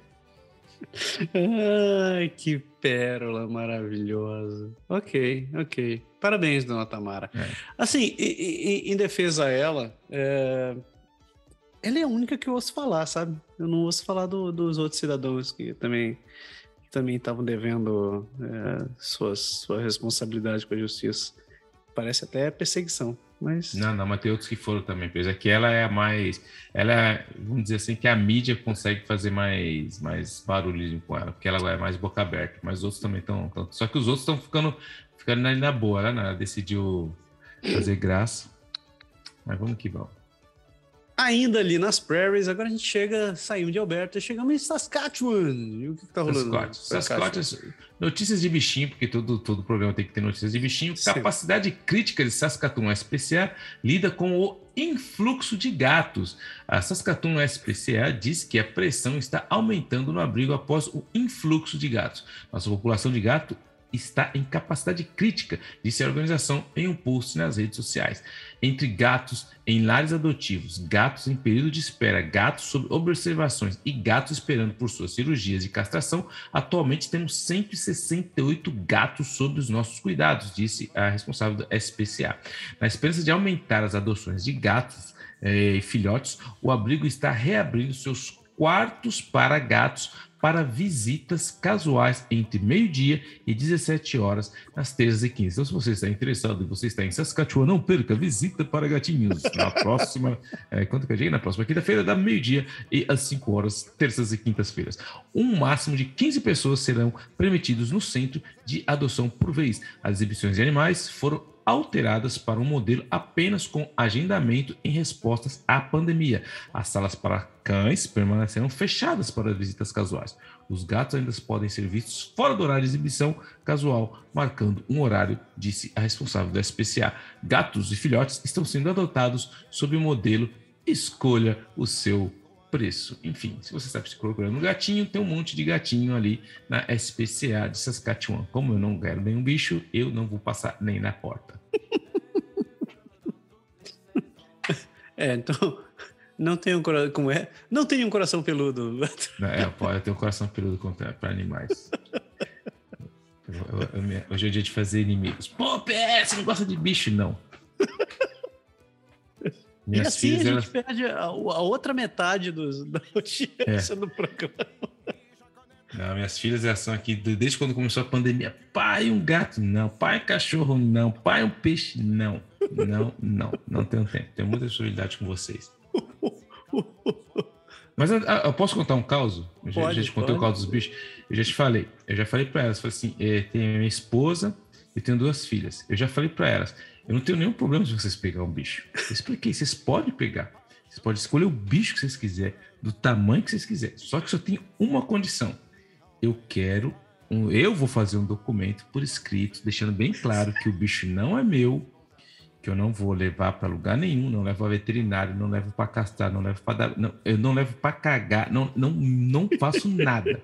Se todo mundo assinar aqui, Pra mim, o bicho é de vocês, tá tudo certo. Porque eu, a minha, eu, cara, eu fico, cara, no inverno, quando tá fazendo aqueles menos 40, cara, eu vejo ali, sabe quando você tá ali de boa, tomando aquele chazinho, olhando na janela pra fora, aquela neve caindo, aquele frio que tá apertando a alma, o cara parando ali, o cachorro. Eu falei, não, isso eu não vou fazer. E como eu sei que as minhas filhas vão querer brincar só enquanto ele tá limpinho, tudo bem, vai sobrar para quem? Para mim. Então, eu até agora estou resistindo. Mas segue o barco aí. Muito bom. É isso aí. isso aí. E assim, a gente termina o nosso, nosso giro pelas prairies e vamos para frente.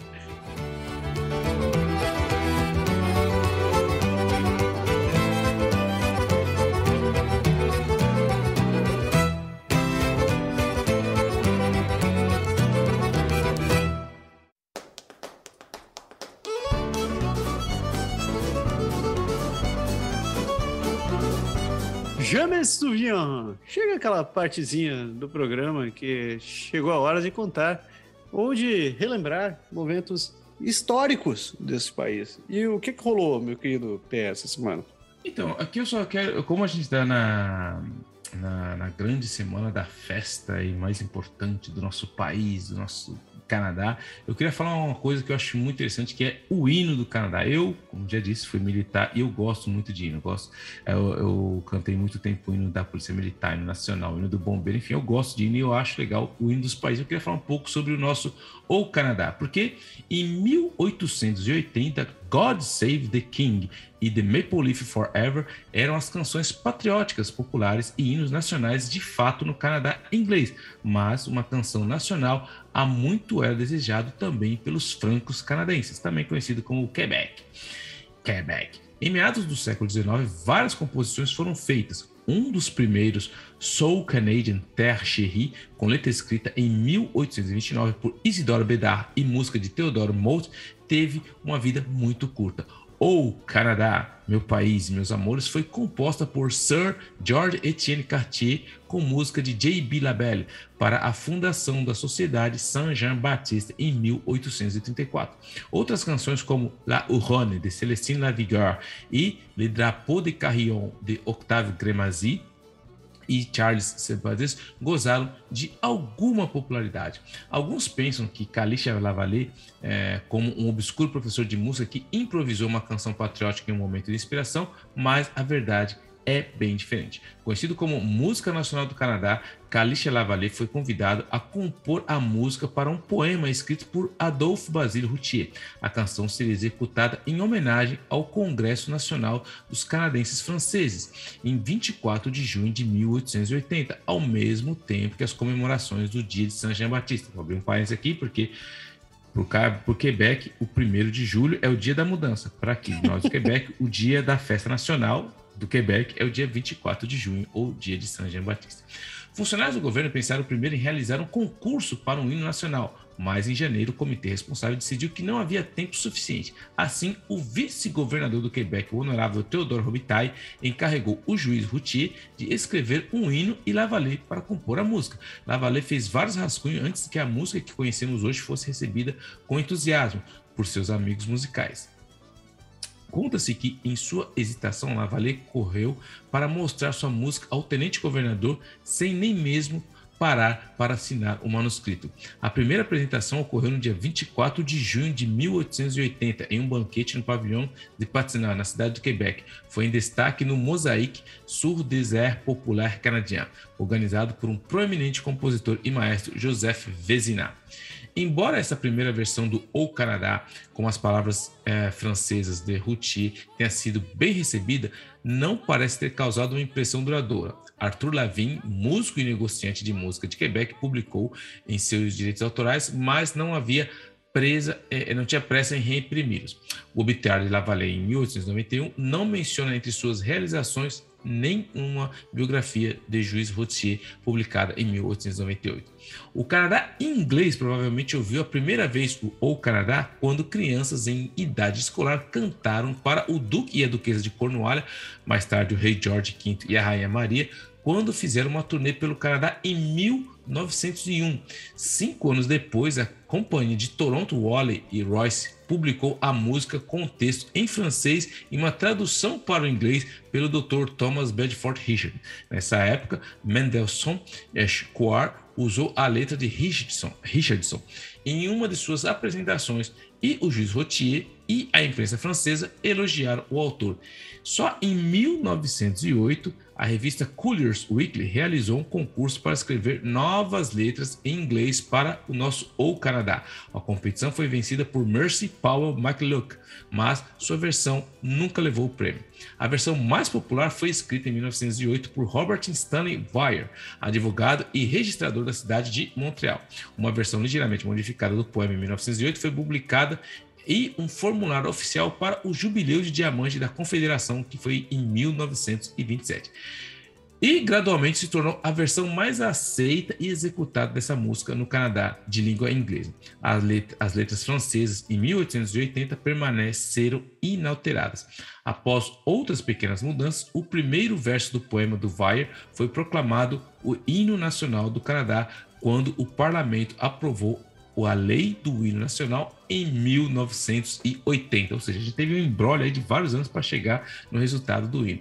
No dia 31 de janeiro de 2018, a legislação foi, foi promulgada para mudar a parte que falava o verdadeiro amor patriota em todos os seus filhos comanda para o verdadeiro amor patriota em todos nós comanda garantindo a paridade de gênero, coisas do Canadá. Nenhuma alteração foi necessária para a versão francesa. Então, essa é a história do nosso grande hino, o Canadá, que ele é cantado metade em francês, metade em inglês e toca o barco, porque uma parte o Quebec fez, outra parte o Canadá fez, depois teve um concurso, depois virou lei, mas tudo foi resolvido. Até 2018 estavam discutindo sobre isso para colocar a paridade de gênero. Então, se você não conhece o, o, o hino nacional, eu te convido a escutar. Eu ia colocar aqui, mas vai ficar muito longo, então eu te convido a escutar o hino ou Canadá, que é um hino muito bonito, mas dependendo de qual língua você está cantando, em inglês ou em francês.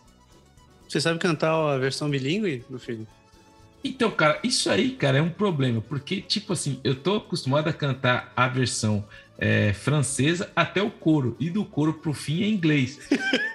Então, teve uma vez aqui, a gente tava, tava no, no banco, os caras falaram assim, ah, quem sabe cantar o, o, o, o Canadá? Todo mundo, ah, eu sei, só que todo mundo sabe isso, porque o problema é que quando tem o, o jogo de hockey, eu assisto, toda vez que o canadiano joga, ele começa, ô, oh, Canadá, terra de News mas quando chega no, no, no, no coro, aí todo mundo começa tá, aí, em inglês. Aí, meu, eu nunca aprendi a versão completa em francês e nem a versão completa em inglês. Então, do mesmo jeito que eu sou meia boca brasileira, meia boca canadense, então eu conto meia boca francês, meia boca inglês. Então, estou satisfeito. Eu não me arrisco a cantar, porque eu também estou na mesma bagunça.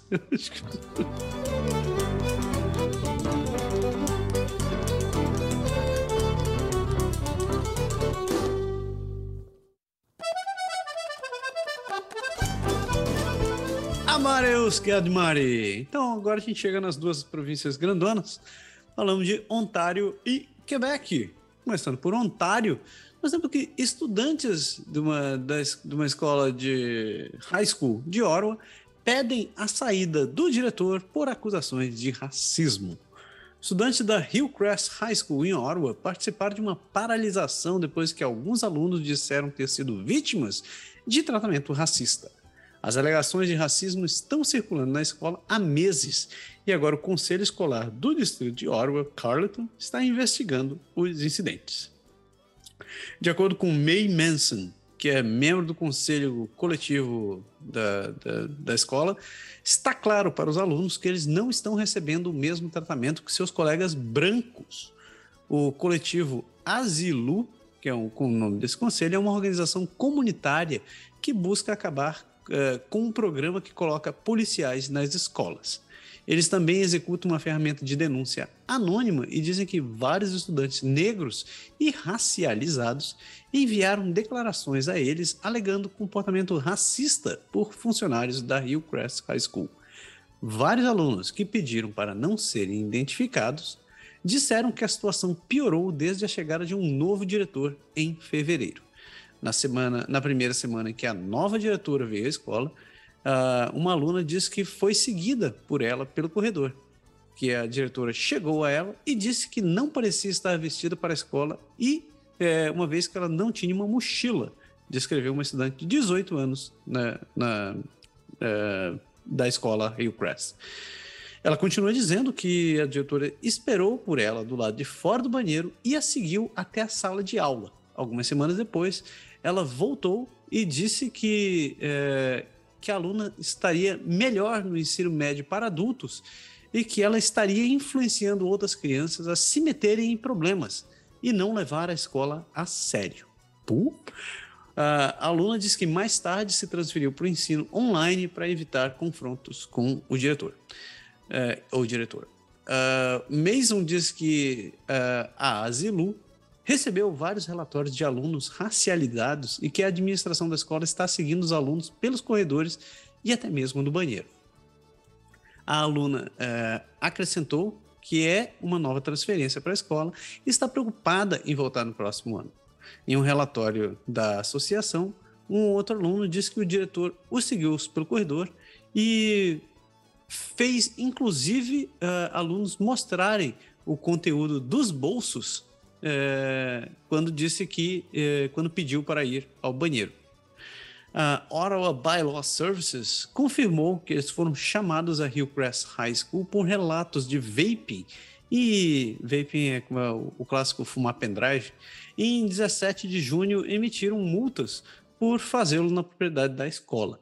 A, a, a reportagem falou ainda que várias fontes dizem que estudantes que, que o, estudante que estava fumando foi multado em quase 800 dólares e que coincidentemente ou não é negro e foi e que diz que foi é, alvo de racismo. Estudantes muçulmanos também alegaram casos de discriminação. Um estudante contou à reportagem que se sentia questionado sobre, eh, sobre é, sempre que participava das orações diárias. Ele diz: Eu queria, eu seria questionado sobre quanto tempo eu levei. Eu acabava questionado sobre quanto tempo eu levava. Disseram que minha oração deveria levar três minutos e eu tive um tempo inexplicável fora da sala e que é, uh, eles iriam olhar as câmeras para descobrir aonde o aluno estava. Agora, há duas petições pedindo a remoção do, do diretor ou diretora. O Conselho Regional do Distrito de Ottawa, Carleton, diz que está ciente das petições e está levando as alegações a sério. Uh, a porta-voz da, da comissão escolar, Darcy Knoll, disse que as preocupações levantadas é, sinalizaram que existem alguns alunos que não, se, não, não sentem que têm voz. Jura? Uh, os defensores dizem que o trabalho precisa ser mais rápido, alertando que atrasos durante o verão podem levar a mais supostos incidentes no, ano, novo ano letivo. Uma investigação do conselho da escola está em andamento e várias fontes, várias fontes dizem que os alunos estão agora conversando com o conselheiro de Direitos Humanos e Equidade do Conselho. Pô, na cara, rapaz. Isso, esse negócio, é. velho, você é, é, é, é uma palhaçada. Essa é complicado. E é, enfim, dos dois lados é, é complicado até você, você analisar isso, porque até que ponto é, é, a gente sabe que é jovem, que é adolescente, e, e, e, quando se fala de racismo, quando você fala de, de outras pessoas que vêm, é muito complicado, mas infelizmente, é, é, às vezes é da maneira tão sutil que você nem percebe. Mas hoje em dia, as pessoas, quanto mais a gente fala, mais se fala sobre isso, as pessoas estão se sentindo, sentindo muito mais à vontade a, a denunciar esse tipo de coisa. Então, assim, o único jeito é colocar realmente uma investigação em cima para saber o que acontece, porque, lógico, a escola vai tentar se proteger, aí vão falar que os moleques estão inventando, enfim. Eu acho que tem que colocar aí o, a polícia na, na, no pé de todo mundo aí e, e ver o que está acontecendo bem. Isso, porque isso, é, isso é inadmissível, cara. Racismo é uma coisa que, enfim. Não, não tem justificativo. É, não tem, não tem. Aí em Ontário, o que, que você tem? Ah, você vai falar ah, do fala gordinho. dele, dele, meu gordinho querido. Aí, tá vendo? A gente tá falando gordinho. Aí Pronto. os politicamente corretos vão falar, nossa, vocês são gordofóbicos. Ah, é verdade, vocês, verdade. Não, mas vou, galera, não tem nada de mal aqui. Gordinho a gente fila. Ford defende decisão de nomear o seu sobrinho como ministro do multiculturalismo. Como é que chama isso daí? É, é, é família? Nepotismo. É, família, né? É, família que se é. ama. Não, mas o cara de. Vamos lá, vamos lá. Você vai entender, você vai entender. Tem uma explicação.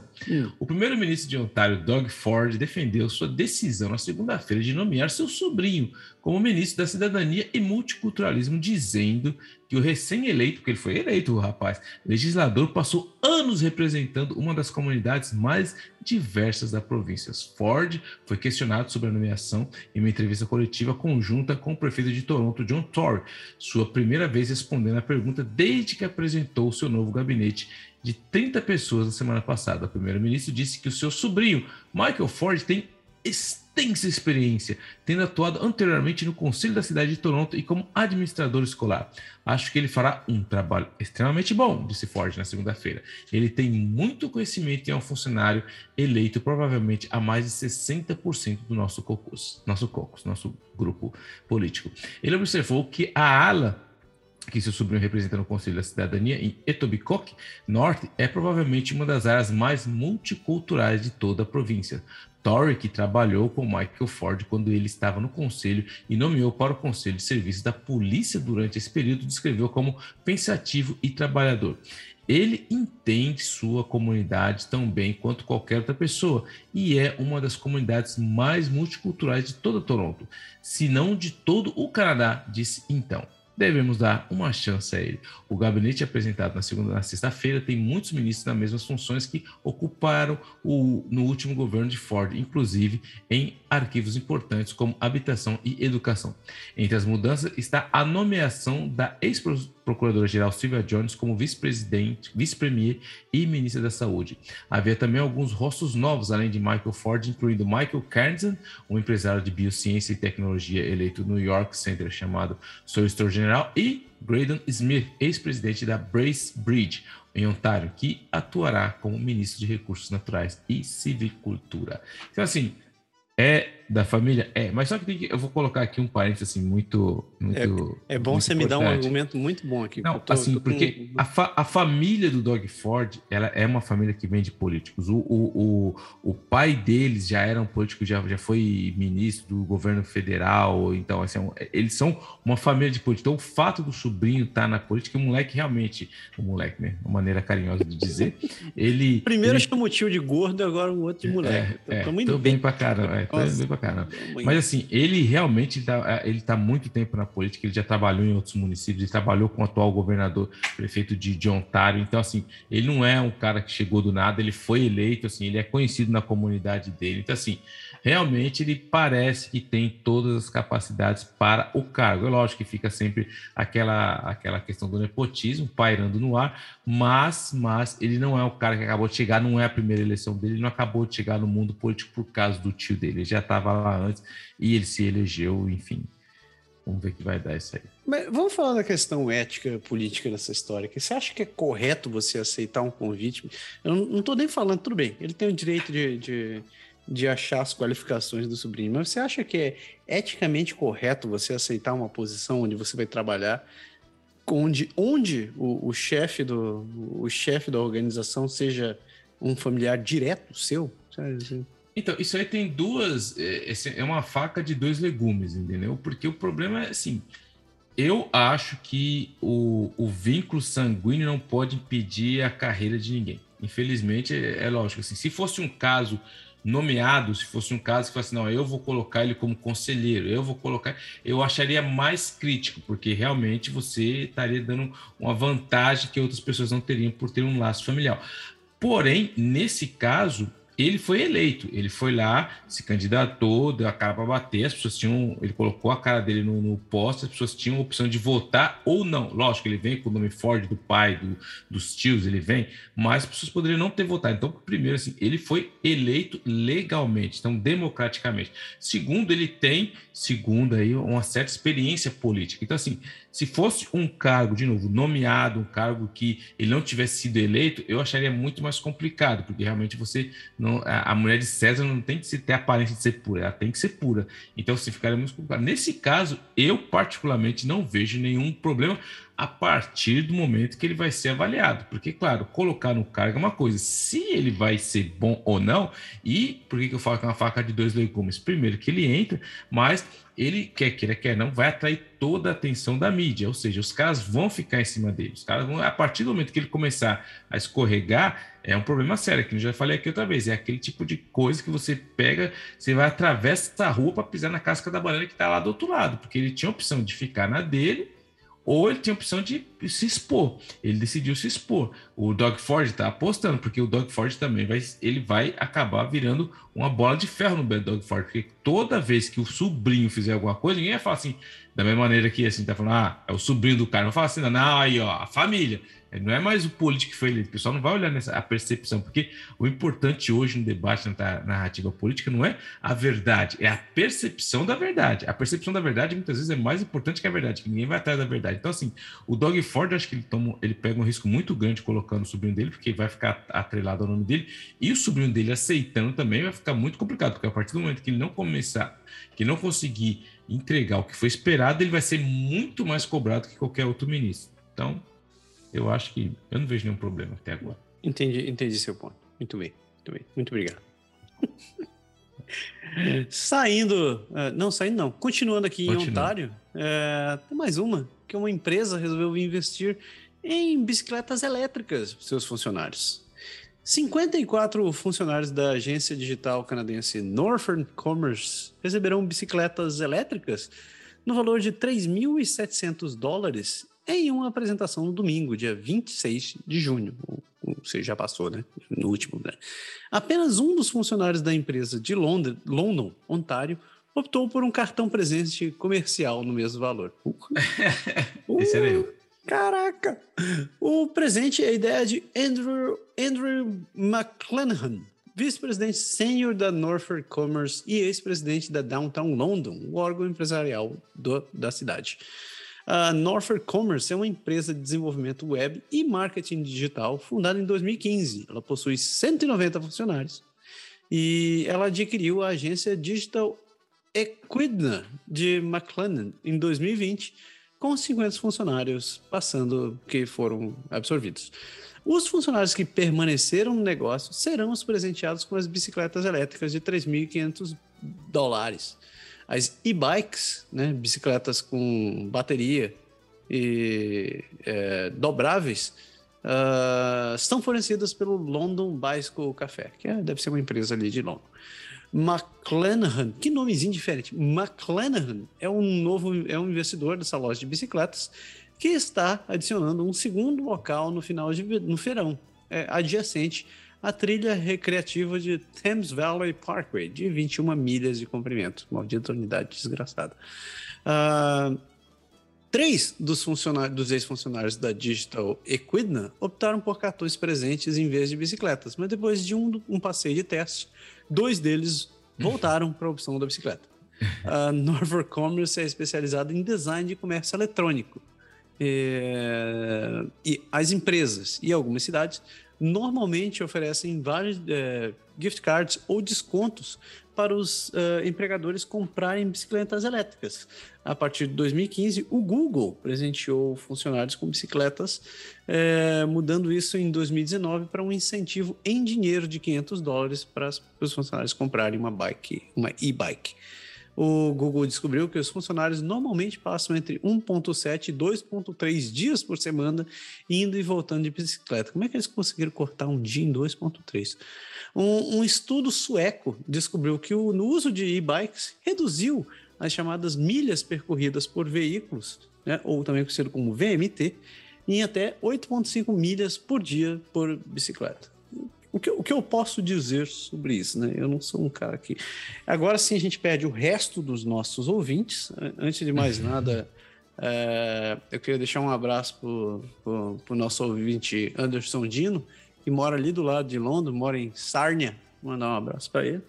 É, e também gostaria de dizer que eu não sou um cara de bicicleta. Isso, me batam, me espanquem, mas eu nunca tive experiências positivas com bicicleta. Eu sempre termino com é, quase sendo empalado pelo banquinho que eu tenho e com dificuldade de andar no dia seguinte. Mas é, achei legal a atitude da, da empresa, assim, de, de querer é, é, presentear os funcionários com, com, um troço útil, né? Porque eu sou, como você sabe, eu sou um cara verde, estou sempre lutando pelo fim dos carros.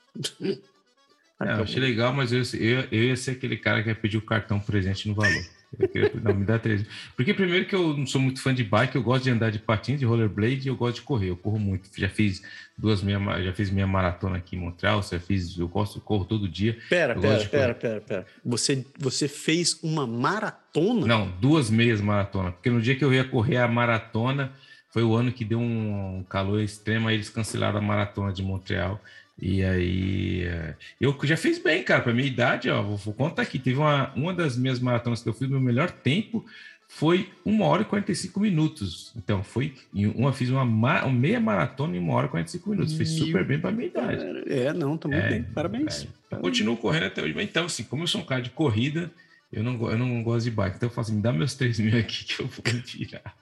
O que, que você vai comprar pra, com, com 3.500 pila para que se, se reflita para melhorar a sua, a sua atividade cardíaca, meu querido Cara, eu ia comprar uma. Primeiro que ia comprar uma esteira, uma esteira boa, cara, uma esteira profissional. Aí eu compraria uma, porque eu já comprei duas e já quebrei as duas que eu comprei na Amazon. Putz. para terceira. Porque dá, porque eu, eu uso, né? A esteira para mim não é para pendurar roupa. Eu uso todo dia. E aí ela é feita de um jeito que quando ali no meio quebrou as duas, aí eu, a primeira quebrou, os caras me falam, não, beleza, tem um tal. Aí devolveram, mandaram o, o crédito, comprei outra, mas agora já quebrou também. Falei, ixi, eu tenho que comprar uma parruda mesmo, uma bruta. Porque eu não gosto de correr na rua. Porque hum. também eu tenho um problema. Eu acho que eu deveria fazer um teste. Minha esposa já falou: você devia fazer um teste de TDAH lá. Você deve ser hiperativo, deve ter algum problema. Porque ela fala assim: por que você não corre na rua? Eu falo: porque eu não, acho, eu não gosto de correr na rua, porque na rua eu acho que eu tô perdendo tempo. Tipo assim, eu acordo de manhã, eu coloco a esteira na frente do, da televisão. Da televisão que eu tenho aqui embaixo. Aí eu consigo correr e assistir minha série, assistir um documentário. Então, assim, eu tô correndo e assistir. Agora, se eu estiver correndo sem nada na rua, eu falo assim, pô, só tô só correndo, então eu não consigo só correr, entendeu? Então eu prefiro correr na esteira para assistir alguma coisa junto, que eu já otimizo meu tempo de assistir uma série, vejo alguma coisa. Então, e eu não gosto de correr no inverno também, que não correr no inverno é coisa de louco para mim. Então eu prefiro a esteira. Ok, ok. Muito bem, muito bem. Uh, saindo de Ontário, chegamos na Belle Provence. E aí, meu querido então, Pé? De novo, sessão campeão. Bravo, campeão. Motociclista adolescente flagrado ultrapassando o limite de velocidade em uma zona a 100 km por hora. O motociclista de 19 anos de Montreal está enfrentando penalidades pesadas depois que ele foi pego acelerando a mais de 200 km por hora numa zona de 100, em Laval, na manhã da terça-feira. Oficiais da Sûreté de Quebec dizem que ele foi flagrado em alta velocidade a meio-dia e 15 na rodovia 13 Norte, em Laval.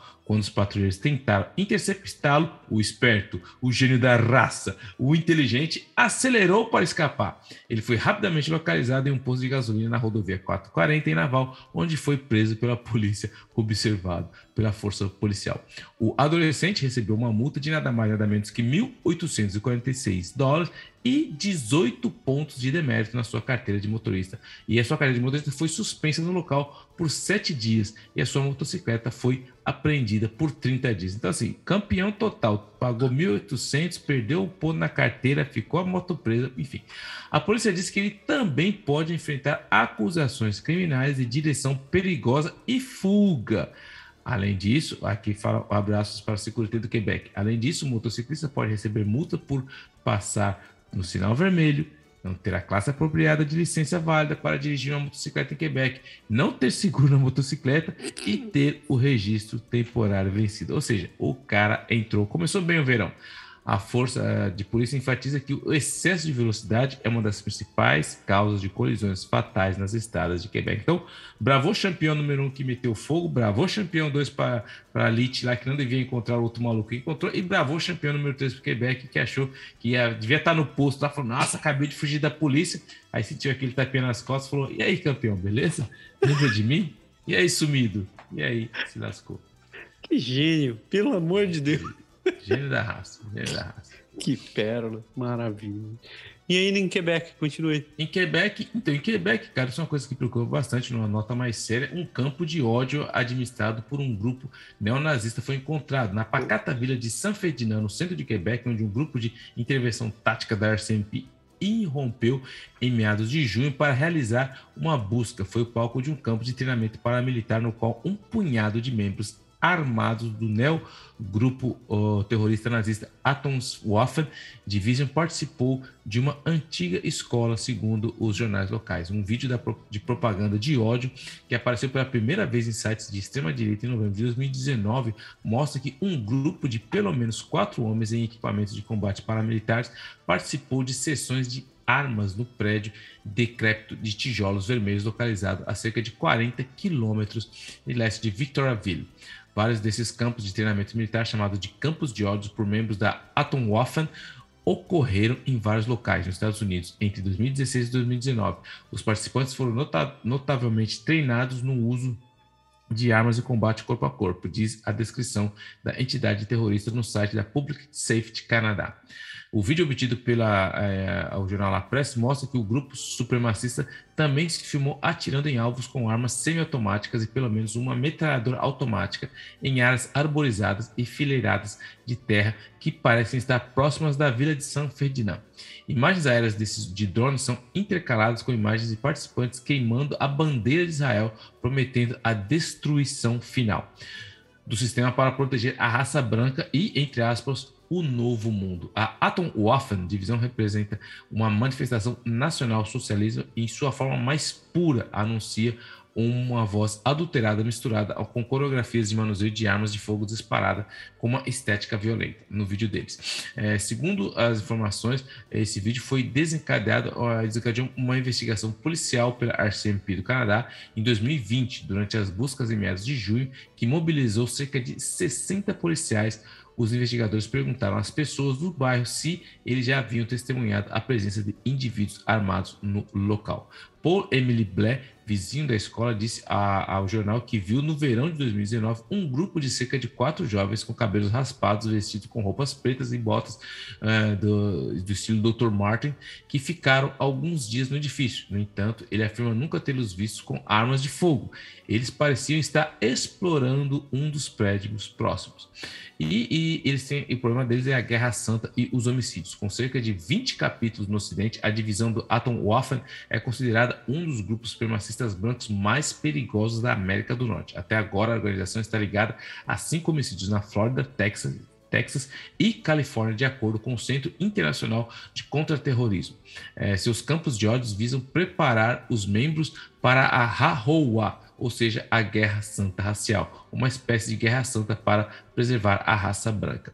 Após um desses ah, assassinatos, a polícia encontrou material explosivo em quatro dos membros fundadores do grupo, que eles queriam usar para atacar, entre outras coisas, usinas nucleares, a fim de desestabilizar o sistema democrático e colocar em pé o quarto Reich. Isso aí totalmente pira, pirado total.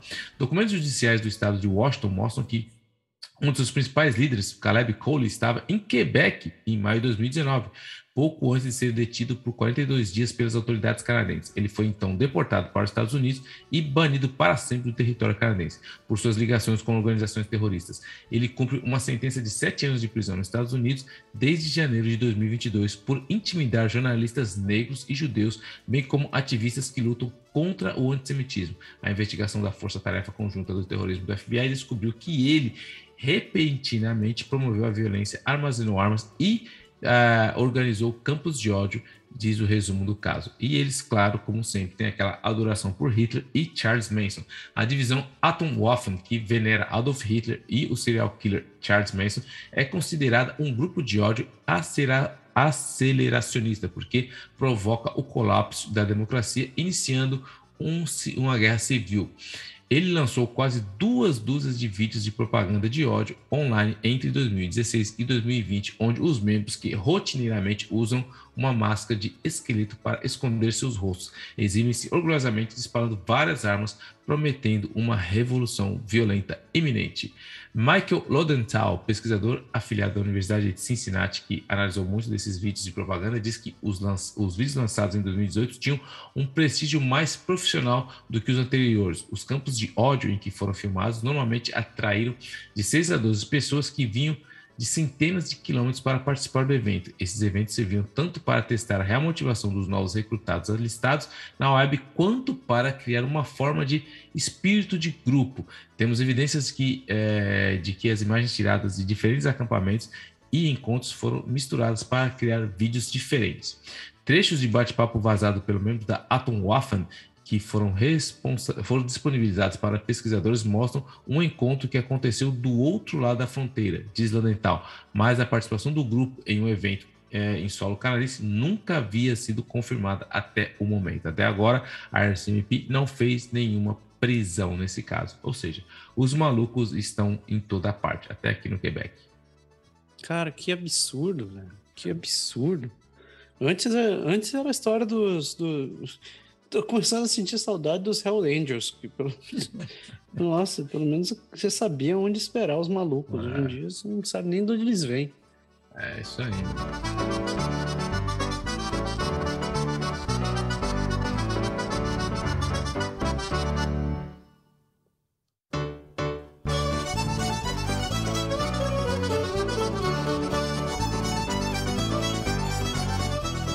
A Mariusca de Mari, última parte, chegamos nas Atlânticas, né? Chegamos nas Atlânticas e temos uma notícia para terminar o, o, nosso grande geralzão pelo país. O que, que você fala aí? Falando da erva então, danada, a, meu querido. A gente sempre fala, assim, me dá conselho para tomar cuidado com seus dados, informações e afins. E Cuidado, se você, além de tudo isso, ainda é maconheiro, pronto, de novo. Os caras vão falar: olha os caras, tá pronto. É, agora aqui a gente Brasil, perdeu tudo. É, aqui no tudo. Canadá é legalizado. Pé, tá chamando os caras de maconheiro. Quem for maconheiro é o quê? Maconheiro, pô. Ah, beleza. Comprar maconha online em Newfoundland Labrador está afim? Cuidado, seus dados estão se movendo para o OS selvagem sem proteção de privacidade, dizem alguns especialistas. Cannabis, a Cannabis Newlander é, NL, os clientes online foram solicitados a consentir que seus dados fossem transferidos de servidores no Canadá para servidores nos Estados Unidos. Especialistas em dados de privacidade dizem que devem pensar duas vezes antes de clicar OK. O e-mail da Cannabis NL, varejista online de maconha de, de, propriedade e operadora pela Corporação de Bebidas Crown de Terra Nova, e Labrador, disse que, uh, disse que o Shopify, a plataforma de comércio eletrônico que hospeda o site, transferirá os dados, eh, os dados no dia 31 de julho de 2022. David Murakami Wood, diretor de estudos de vigilância da Queen's University, disse à CBC que a transferência provavelmente resultará em perda de controle. Estamos retirando muitos dados pessoais de uma jurisdição onde são relativamente controlados e relativamente transparentes e relativamente privadas, disse ele. Estamos movendo para uma jurisdição onde este, lá é o velho oeste e a privacidade não existe muito. A, o, a, Shopify não respondeu os pedidos para comentar sobre o assunto. O diretor de marketing da Newfoundland Labrador Liquor Corporation, Peter Murphy, disse que a empresa foi notificada da transferência em 2021. Ele disse que qualquer informação pessoal que o cliente inserir no site, incluindo nome, endereço e muitos mais, será movida para os servidores dos Estados Unidos. Estamos confiantes, já que com a mudança ainda teremos esse ambiente muito seguro para o nosso cliente. Hum, vai nessa. De acordo com a Morphe, a transferência de dados também afetará os clientes e varejistas online de cannabis baseado em outras jurisdições como Ontário e Colômbia Britânica. Em um e-mail, porta-voz de Ontário Cannabis Store disse que os dados dos clientes ainda estão hospedados no Canadá a CBC News pediu à British Columbia Loja do Cannabis para comentar. A Ontario Cannabis Store foi alvo de uma violação de dados no início desse ano. E acontecem as possíveis consequências. Embora a cannabis tenha sido legalizada ou descriminalizada em alguns estados, ela continua ilegal nos Estados Unidos sob a lei federal. O governo federal canadense alerta os viajantes que podem ser impedidos de entrar nos Estados Unidos para o uso de cannabis ou trabalham, se trabalham na indústria do cannabis.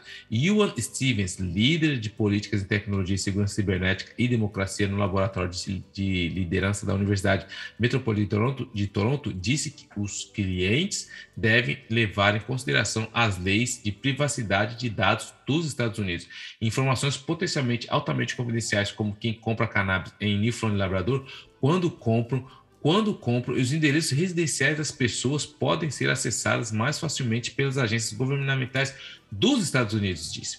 Murphy disse que a NLC é, procurou é, uma nova plataforma para hospedar sua loja online de cannabis quando soube que Shopify estaria transferindo os dados, mas não encontrou nenhuma opção adequada, disse, é, disse ele. É, e ele disse que a cannabis está solicitando, o, o, a empresa de cannabis está solicitando o consentimento dos clientes antes de transferir os dados devido a diferentes leis sobre cannabis e dados nos Estados Unidos. Não posso dizer que não há risco, porque não posso falar como o sistema legal dos Estados Unidos, disse ele. É, no entanto, Murphy disse que é improvável que os clientes canadenses de cannabis sejam penalizados pelas autoridades americanas. Disse ele, né? Hum. É, Murakami Woods disse que as possíveis consequências para os usuários canadenses de cannabis não são claras, mas podem ser sérias, especialmente se as leis dos Estados Unidos ficarem mais restritivas.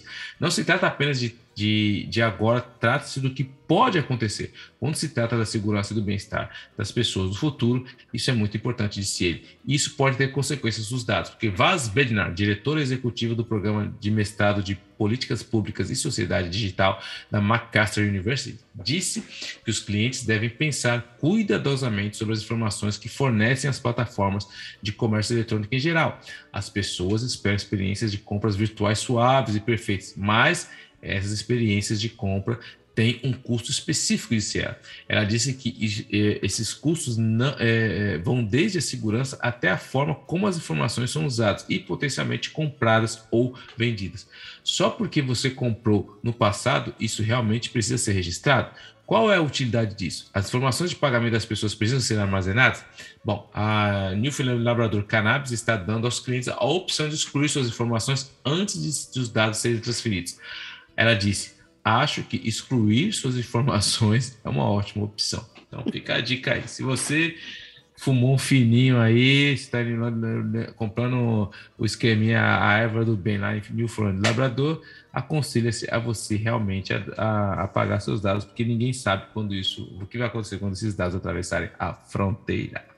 Essa já foi uma, uma preocupação de muito tempo atrás. E esse lance da, da Spotify, da Shopify, é, é, é interessante, porque a Shopify estava no. Há muito. Há uns cinco anos atrás, dizia que. Estava é, no código de no código deles a respeito do, do tipo de negócios que eles permitiam dentro da plataforma. E foi bem nessa. Eu lembro dessa época, foi bem na época onde passou a legislação sobre a, a legalização da maconha, que de repente brotou uma loja lá. Hum. Eu achei meio estranho, porque até então não era permitido. E junto com isso vieram outras histórias bem, bem curiosas na época, entre elas uma que uh, os Estados Unidos, várias vindo dos Estados Unidos, na verdade, eh, dizendo que as pessoas seriam investigadas enquanto cruzarem, cruzassem a fronteira, onde os dados iam ser cruzados com, inclusive, o perfil de uh, um perfil em redes sociais e também a sua participação financeira em certas instituições. Então, por exemplo, se você fosse investidor de uma empresa de cannabis, isso poderia contar contra você. Os Estados Unidos teria acesso a esse tipo de informação e você poderia estar em maus lençóis.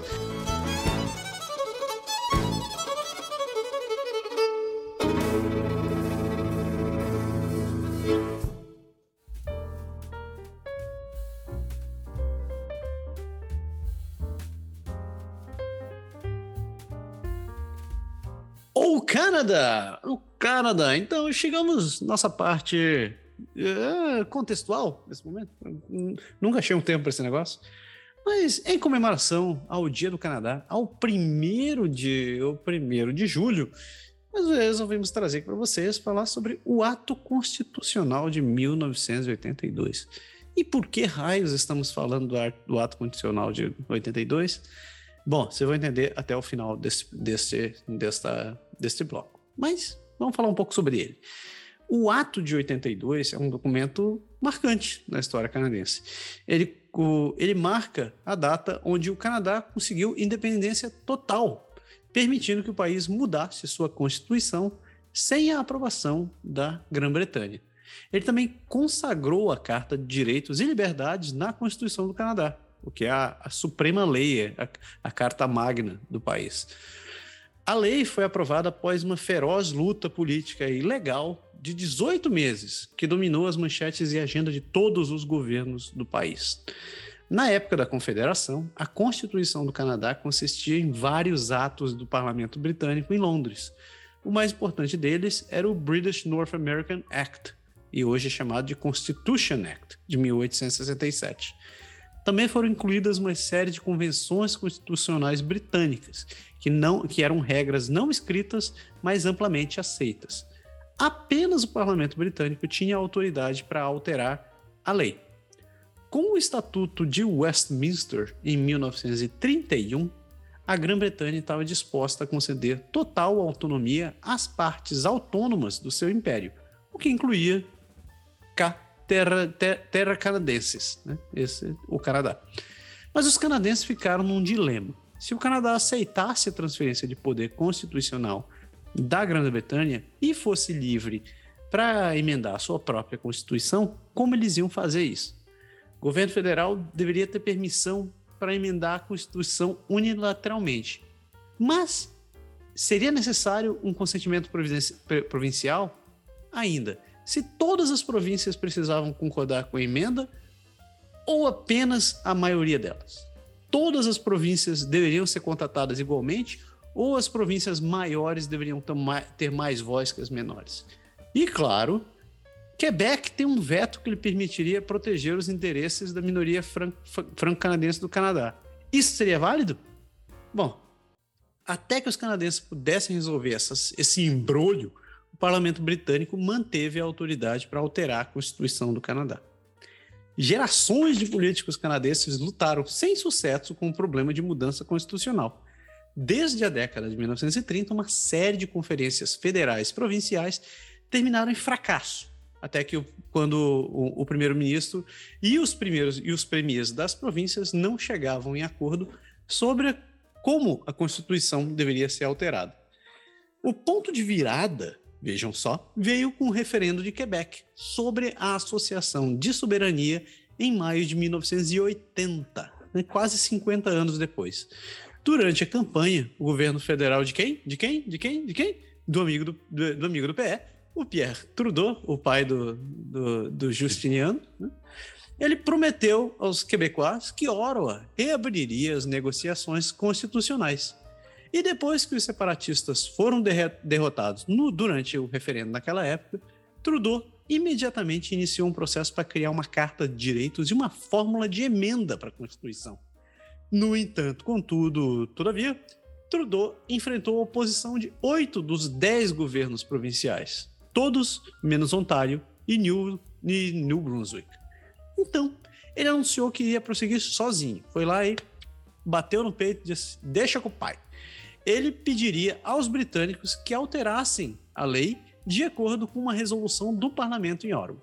No entanto, o líder da oposição, Joe Clark, suspendeu a resolução na Câmara dos Comuns e os premiers provinciais levaram o governo de Trudeau ao tribunal sobre o assunto. Em setembro de 81, a Suprema Corte emitiu uma decisão confusa. Legalmente, Trudeau poderia prosseguir com uma resolução do Senado e da Câmara dos Comuns. Mas uma convenção constitucional exigia que Ottawa buscasse apoio provincial substancial antes de pedir emendas à Inglaterra. Deu para entender? Então, o, o Trudeau ele podia ir em frente, mas ele tinha que pedir permissão para as províncias. Então ele acabou não sendo julgado e ficou por isso mesmo. Né? Ele voltou a mesmas negociações com todo mundo mais uma vez. Ele foi aquela história assim: menino, não faz isso, ó, vou te avisar. Né? Ele foi, sentou boss e vão conversar. Em novembro de 81, o governo federal e nove dos dez governos provinciais, provinciais todos menos quem? Quem? Quem? Quem? Quebec, concordaram em uma proposta para enviar para Inglaterra. A nova Constituição a nova Constituição repatriada incluiria agora uma fórmula para futuras emendas e incluiria também uma Carta de Direitos e Liberdades. E apesar de estar consagrado na Constituição, a carta continha com cláusulas que poderiam ser revogadas por curtos períodos pelo Parlamento Federal ou pelas legislaturas é, provinciais. A Inglaterra aprovou o acordo, que foi assinado pela madrinha Lizzie, Elizabeth II, em 17 de abril de 82. O que fala o ato constitucional? Bom, o, o ato em si ele tem sete partes. A primeira parte do ato de 82 é a Carta Canadense de Direitos e Liberdades. Nisso a gente vem falando há muito tempo. Você sabe o que, que ela, o que, que ela, o que, que ela significa. Mas além de todos os valores dela, ela impede que os governos federal, provincial e territorial infrijam os direitos e liberdades canadenses sob uma cláusula. Não obstante, os governos federais ou provinciais podem isentar qualquer lei de certas disposições da Carta. A segunda parte da lei garante os direitos existentes dos povos indígenas do Canadá. Esses direitos, entretanto, foram deixados indefinidos. Foi aquela história assim: os, os povos indígenas têm direito. Todo mundo bateu palma, ficou por isso mesmo. Não, tem detalhe, né? Então, é como você conseguiu imaginar. A terceira parte, ela reconhece a prática do governo federal desde a década de 50 de fornecer pagamentos de equalização às províncias mais pobres. E esses pagamentos reduzem as disparidades no serviço de uma província para outra. É aquela velha história da, da, da, da divisão igualitária. Né? Então, é, o governo federal se meteu na própria enrascada de que se, se a província não tiver condição de se manter sozinho, eles precisam lá e ajudar. Mas também não ficou muito claro exatamente como eles iam ajudar. Só disseram assim, não tem que mandar dinheiro. Se o cara mandar uma carta cadua de 25 dólares do Tim Hortons, vai valer. Brincadeira, não é não. Mas é, tem questões mais avançadas. A quarta parte, ela exige que o primeiro-ministro e os premiers realizem uma conferência é, constitucional antes de 17 de abril de 83 para discutir o direito dos povos indígenas. Preciso falar onde parou? Pois é, ignoramos. E, enfim, a quinta parte do ato constitucional ele contém o procedimento para emendar a Constituição. Né? O famoso errorex coloca um durex em cima. A maioria das seções da Constituição pode ser alterada com a aprovação do Senado, da Câmara dos Comuns e das legislações de pelo menos dois terços das províncias, ou seja, sete delas. Desde que essas províncias contenham pelo menos 50% da população do Canadá. Isso é conhecido como a regra 750 ou 750, ou 750.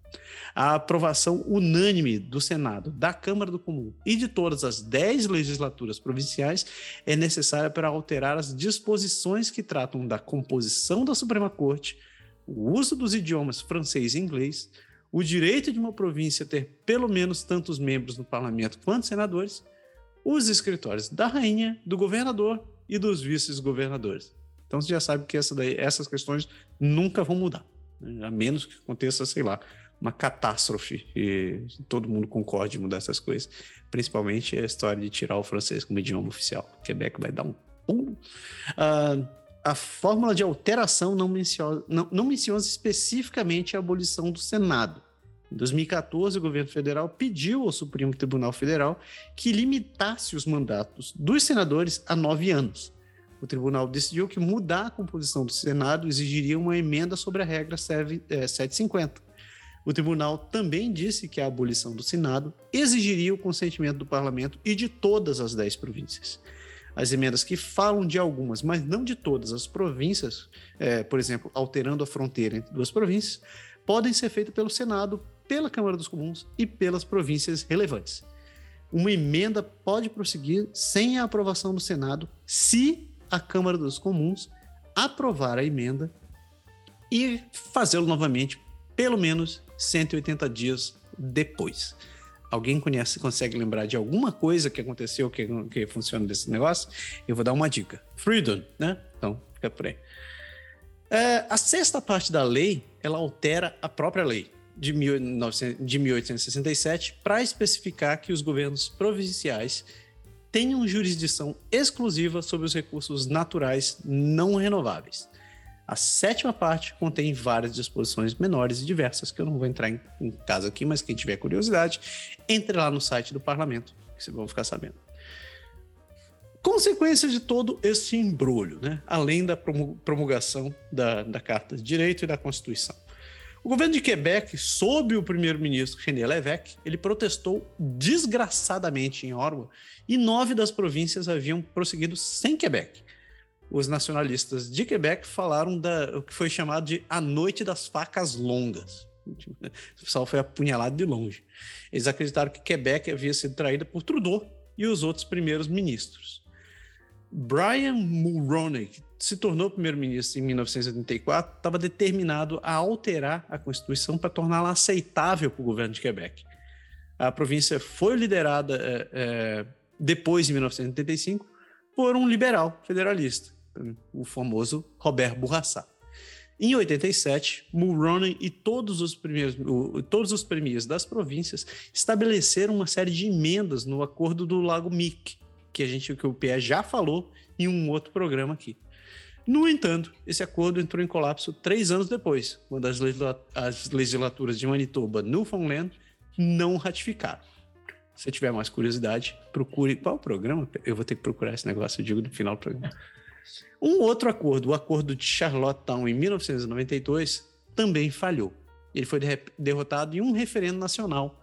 Os, nacionalistas de Quebec alegaram novamente que sua província havia sido humilhada e esse sentimento alimentou o crescimento do Bloco Quebecois, um novo partido separatista que aparecia no parlamento. o, o ressentimento sobre os eventos de 81 e 82 ainda perdura hoje entre os nacionalistas de Quebec, e não só entre os nacionalistas. No entanto, o lugar de Quebec na Constituição não está mais na vanguarda do debate público canadense, ou vai e volta, na verdade. E as pesquisas de opinião pública mostram amplo, amplo apoio à Carta de Direitos e Liberdades em todas as províncias, incluindo o Quebec com ressalvas. Né? E por que, que eu falei de todo esse embrulho? Por que, que eu estou falando do ato constitucional de 1982? Porque, pessoas, isso é a razão que a gente comemora o 1 de julho. Essa é a razão do 1 de julho. O dia do Canadá é o dia que a gente celebra o ato constitucional, o dia onde o Canadá é, finalmente teve a sua própria constituição, teve a sua própria de, sua própria definição de leis. Então, quando você tiver essa altura do campeonato atirando rojão, ou comendo rabo de castor, caindo bêbado no gramado, ou dançando de, ver, de vermelho e branco, lembre-se que isso daí, você está fazendo tudo isso porque é, graças, a, graças a esses homens e mulheres que lutaram pela criação de uma Constituição no país.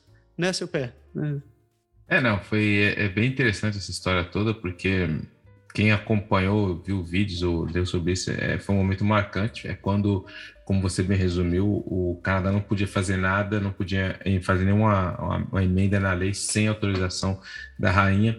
E o, o, pai do Trudeau ele vai lá com Jean Chrétien e foi um, um evento de gala, tudo. Ele vai lá e, e assina e traz a Constituição para o país. E, claro, lógico, o Quebec, o umbigo do mundo, sempre teve aquela. Porque quando eles falam da. É, até hoje falam sobre a noite das, das facas longas, é uma analogia que aconteceu na Alemanha na Segunda Guerra Mundial, quando Hitler ele faz aquela na noite, ele sai acabando com todos os, os seus adversários para se tornar o partido único lá e ganhar. Então eles fizeram essa, você vê o nível do, do, do que eles fizeram, compararam é, é isso daí porque o, o, todas as províncias estavam no mesmo hotel só que quando eles estavam tentando fazer o acordo para assinar, o René Levesque, que era o primeiro-ministro, ele foi dormir num outro hotel. E aí os caras falaram: já que ele não está aqui, vamos resolver sem ele mesmo. Quando ele voltou, tipo, como assim já assinar? Então foi tido como uma traição.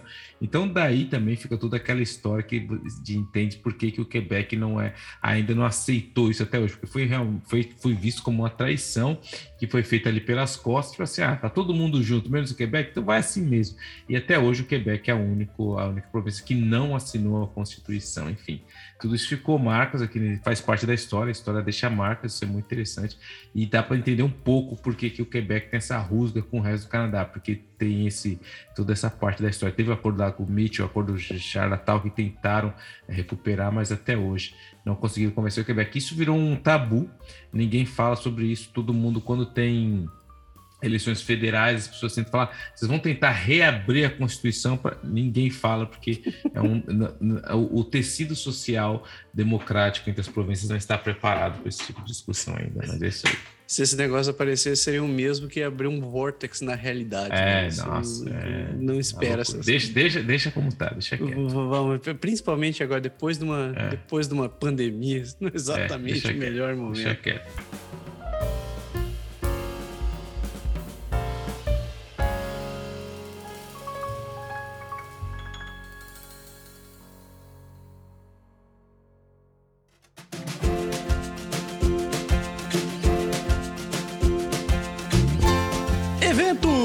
Atividades e dicas culturais. Chegamos ali no final do, do programa, meu querido PE. o que, que você me traz aí de interessante?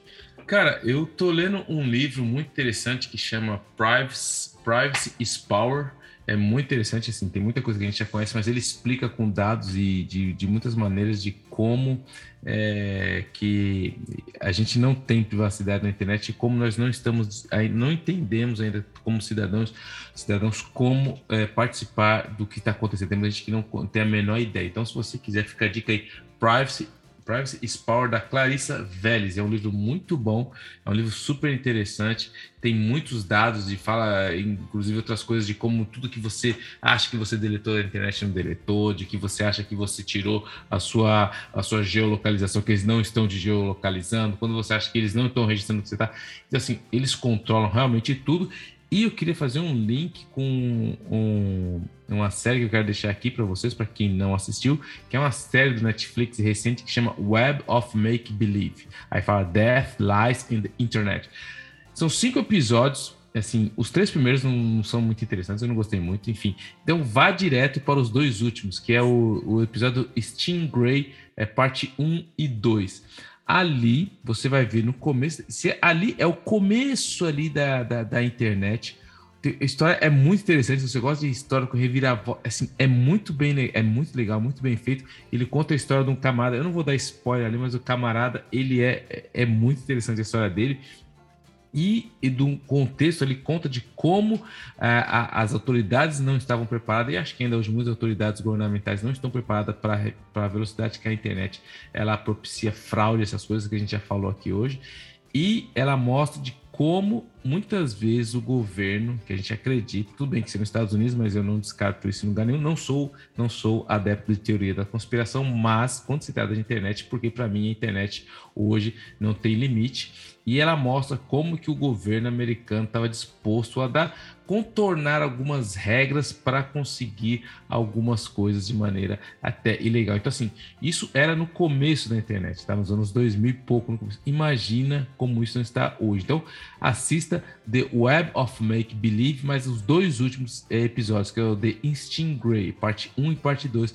e você vai entender de como não existe privacidade e como muitas vezes o governo está disposto aí um pouco além do que ele poderia para saber mais pela sua vida. Aí você vai falar, ah, mas eu sou um simples cidadão normal que ninguém está interessado. Não é bem assim. Eu pensaria duas vezes se você tem esse tipo de raciocínio, mas enfim. Seu inocente. Sabe Cara, nada. É, eu tenho uma dica que, na verdade, eu tô, eu tô muito preguiçoso, eu não consegui fazer muita coisa. Eu tô que nem você diz, né, Pê? Eu tenho que voltar pro, tenho que voltar pro Quebec. Quebec. Eu só trabalho, velho. Tá, tá, tá duro. Mas eu tenho uma recomendação. É, essa talvez seja uma das poucas coisas que eu tô fazendo ultimamente. Que eu tô ainda estou, quem não sabe, eu dou, eu dou aula de artes marciais, dou aula de karatê e kobudo. E eu, eu pelo menos nisso eu me mantenho atualizado. continuo treinando, cuidando do meu corpo e da cabeça também. Então eu tenho um livro que eu quero recomendar para vocês que se chama O Zen nas Artes Marciais. É Zen in the Martial Arts, é do Joe Hyams. É um livrozinho curtinho, você, você consegue dar um, engolir ele rapidinho, 150 páginas, então é não tapa que você consegue ler. E ele tem alguns, alguns uh, aspectos muito interessantes sobre, sobre o lado filosófico assim, das artes marciais. Então, quem não sabe, quem não está muito ligado, ou que só assistiu Karate Kid na vida, uh, o Karatê, na verdade, não é do Japão. Né? Ele começou em Okinawa, começou no, numa ilha que era que depois acabou sendo absorvida pelo, pelo Japão, mas que era um reino independente. E em Okinawa eles tinham valores próprios, assim, tinham valores é, que eram muito influenciados pela, pela China, pelo sudeste da Ásia e também pelo Japão, obviamente. Mas eles tinham a própria, a própria cultura. E um, o, o, Zen, na verdade, ele foi muito ele influenciou bastante a cultura japonesa, o Zen budismo, e obviamente ele acabou influenciando o aspecto das artes marciais. Então, muito do, do, do que se vê, do que se ouve falar de cultura de artes marciais ou essa mentalidade, essa maneira de pensar meio mística, veio da influência do Zen no, quando o Karatê foi trazido para o Japão. Então, e esse livro ele, ele aborda de uma maneira bem didática, bem light, bem sem compromisso, como é que funciona essa questão dos é, valores do Zen. Então, é, fica aí minha dica. Se você quiser fazer uma leitura descompromissada, o Zen, Zen in the Martial Arts é um, é um livrinho rápido, bacaninha e não vai aquecer seu coração, mas provavelmente vai te dar alguma, alguma, alguma visão diferente. Então fica aí, fica aí a dica. É isso aí, eu estou muito vagabundo. Deu, né, seu pé? Deu. Então, beleza. Pessoas, a gente espera que, se vocês estiverem curtindo o feriado de 1 de julho, que vocês aproveitem. Se vocês estiverem nos Estados Unidos, segunda é 4 de julho, então aproveitem o, o Dia da Liberdade nos Estados Unidos também, aproveitem o feriadão. Se você não tiver nenhum desses feriados, aproveite de qualquer maneira. Curta a sua vida, curta seus amigos, curta sua família e fiquem em paz. Né? E quem tiver em Otávio, vai lá na casa do Massaro que vai ter churrasco de graça. Eita, porra, agora, agora, agora a casinha caiu. Eita! Pessoas, uma excelente semana para vocês e fiquem em paz.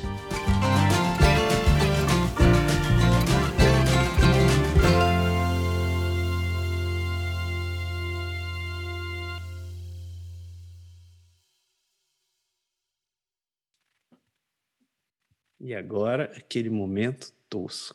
Que eu estou sem óculos, estou olhando para uma tela todo esse Ixi. tempo e não acho o botão de parar de gravar. Cara.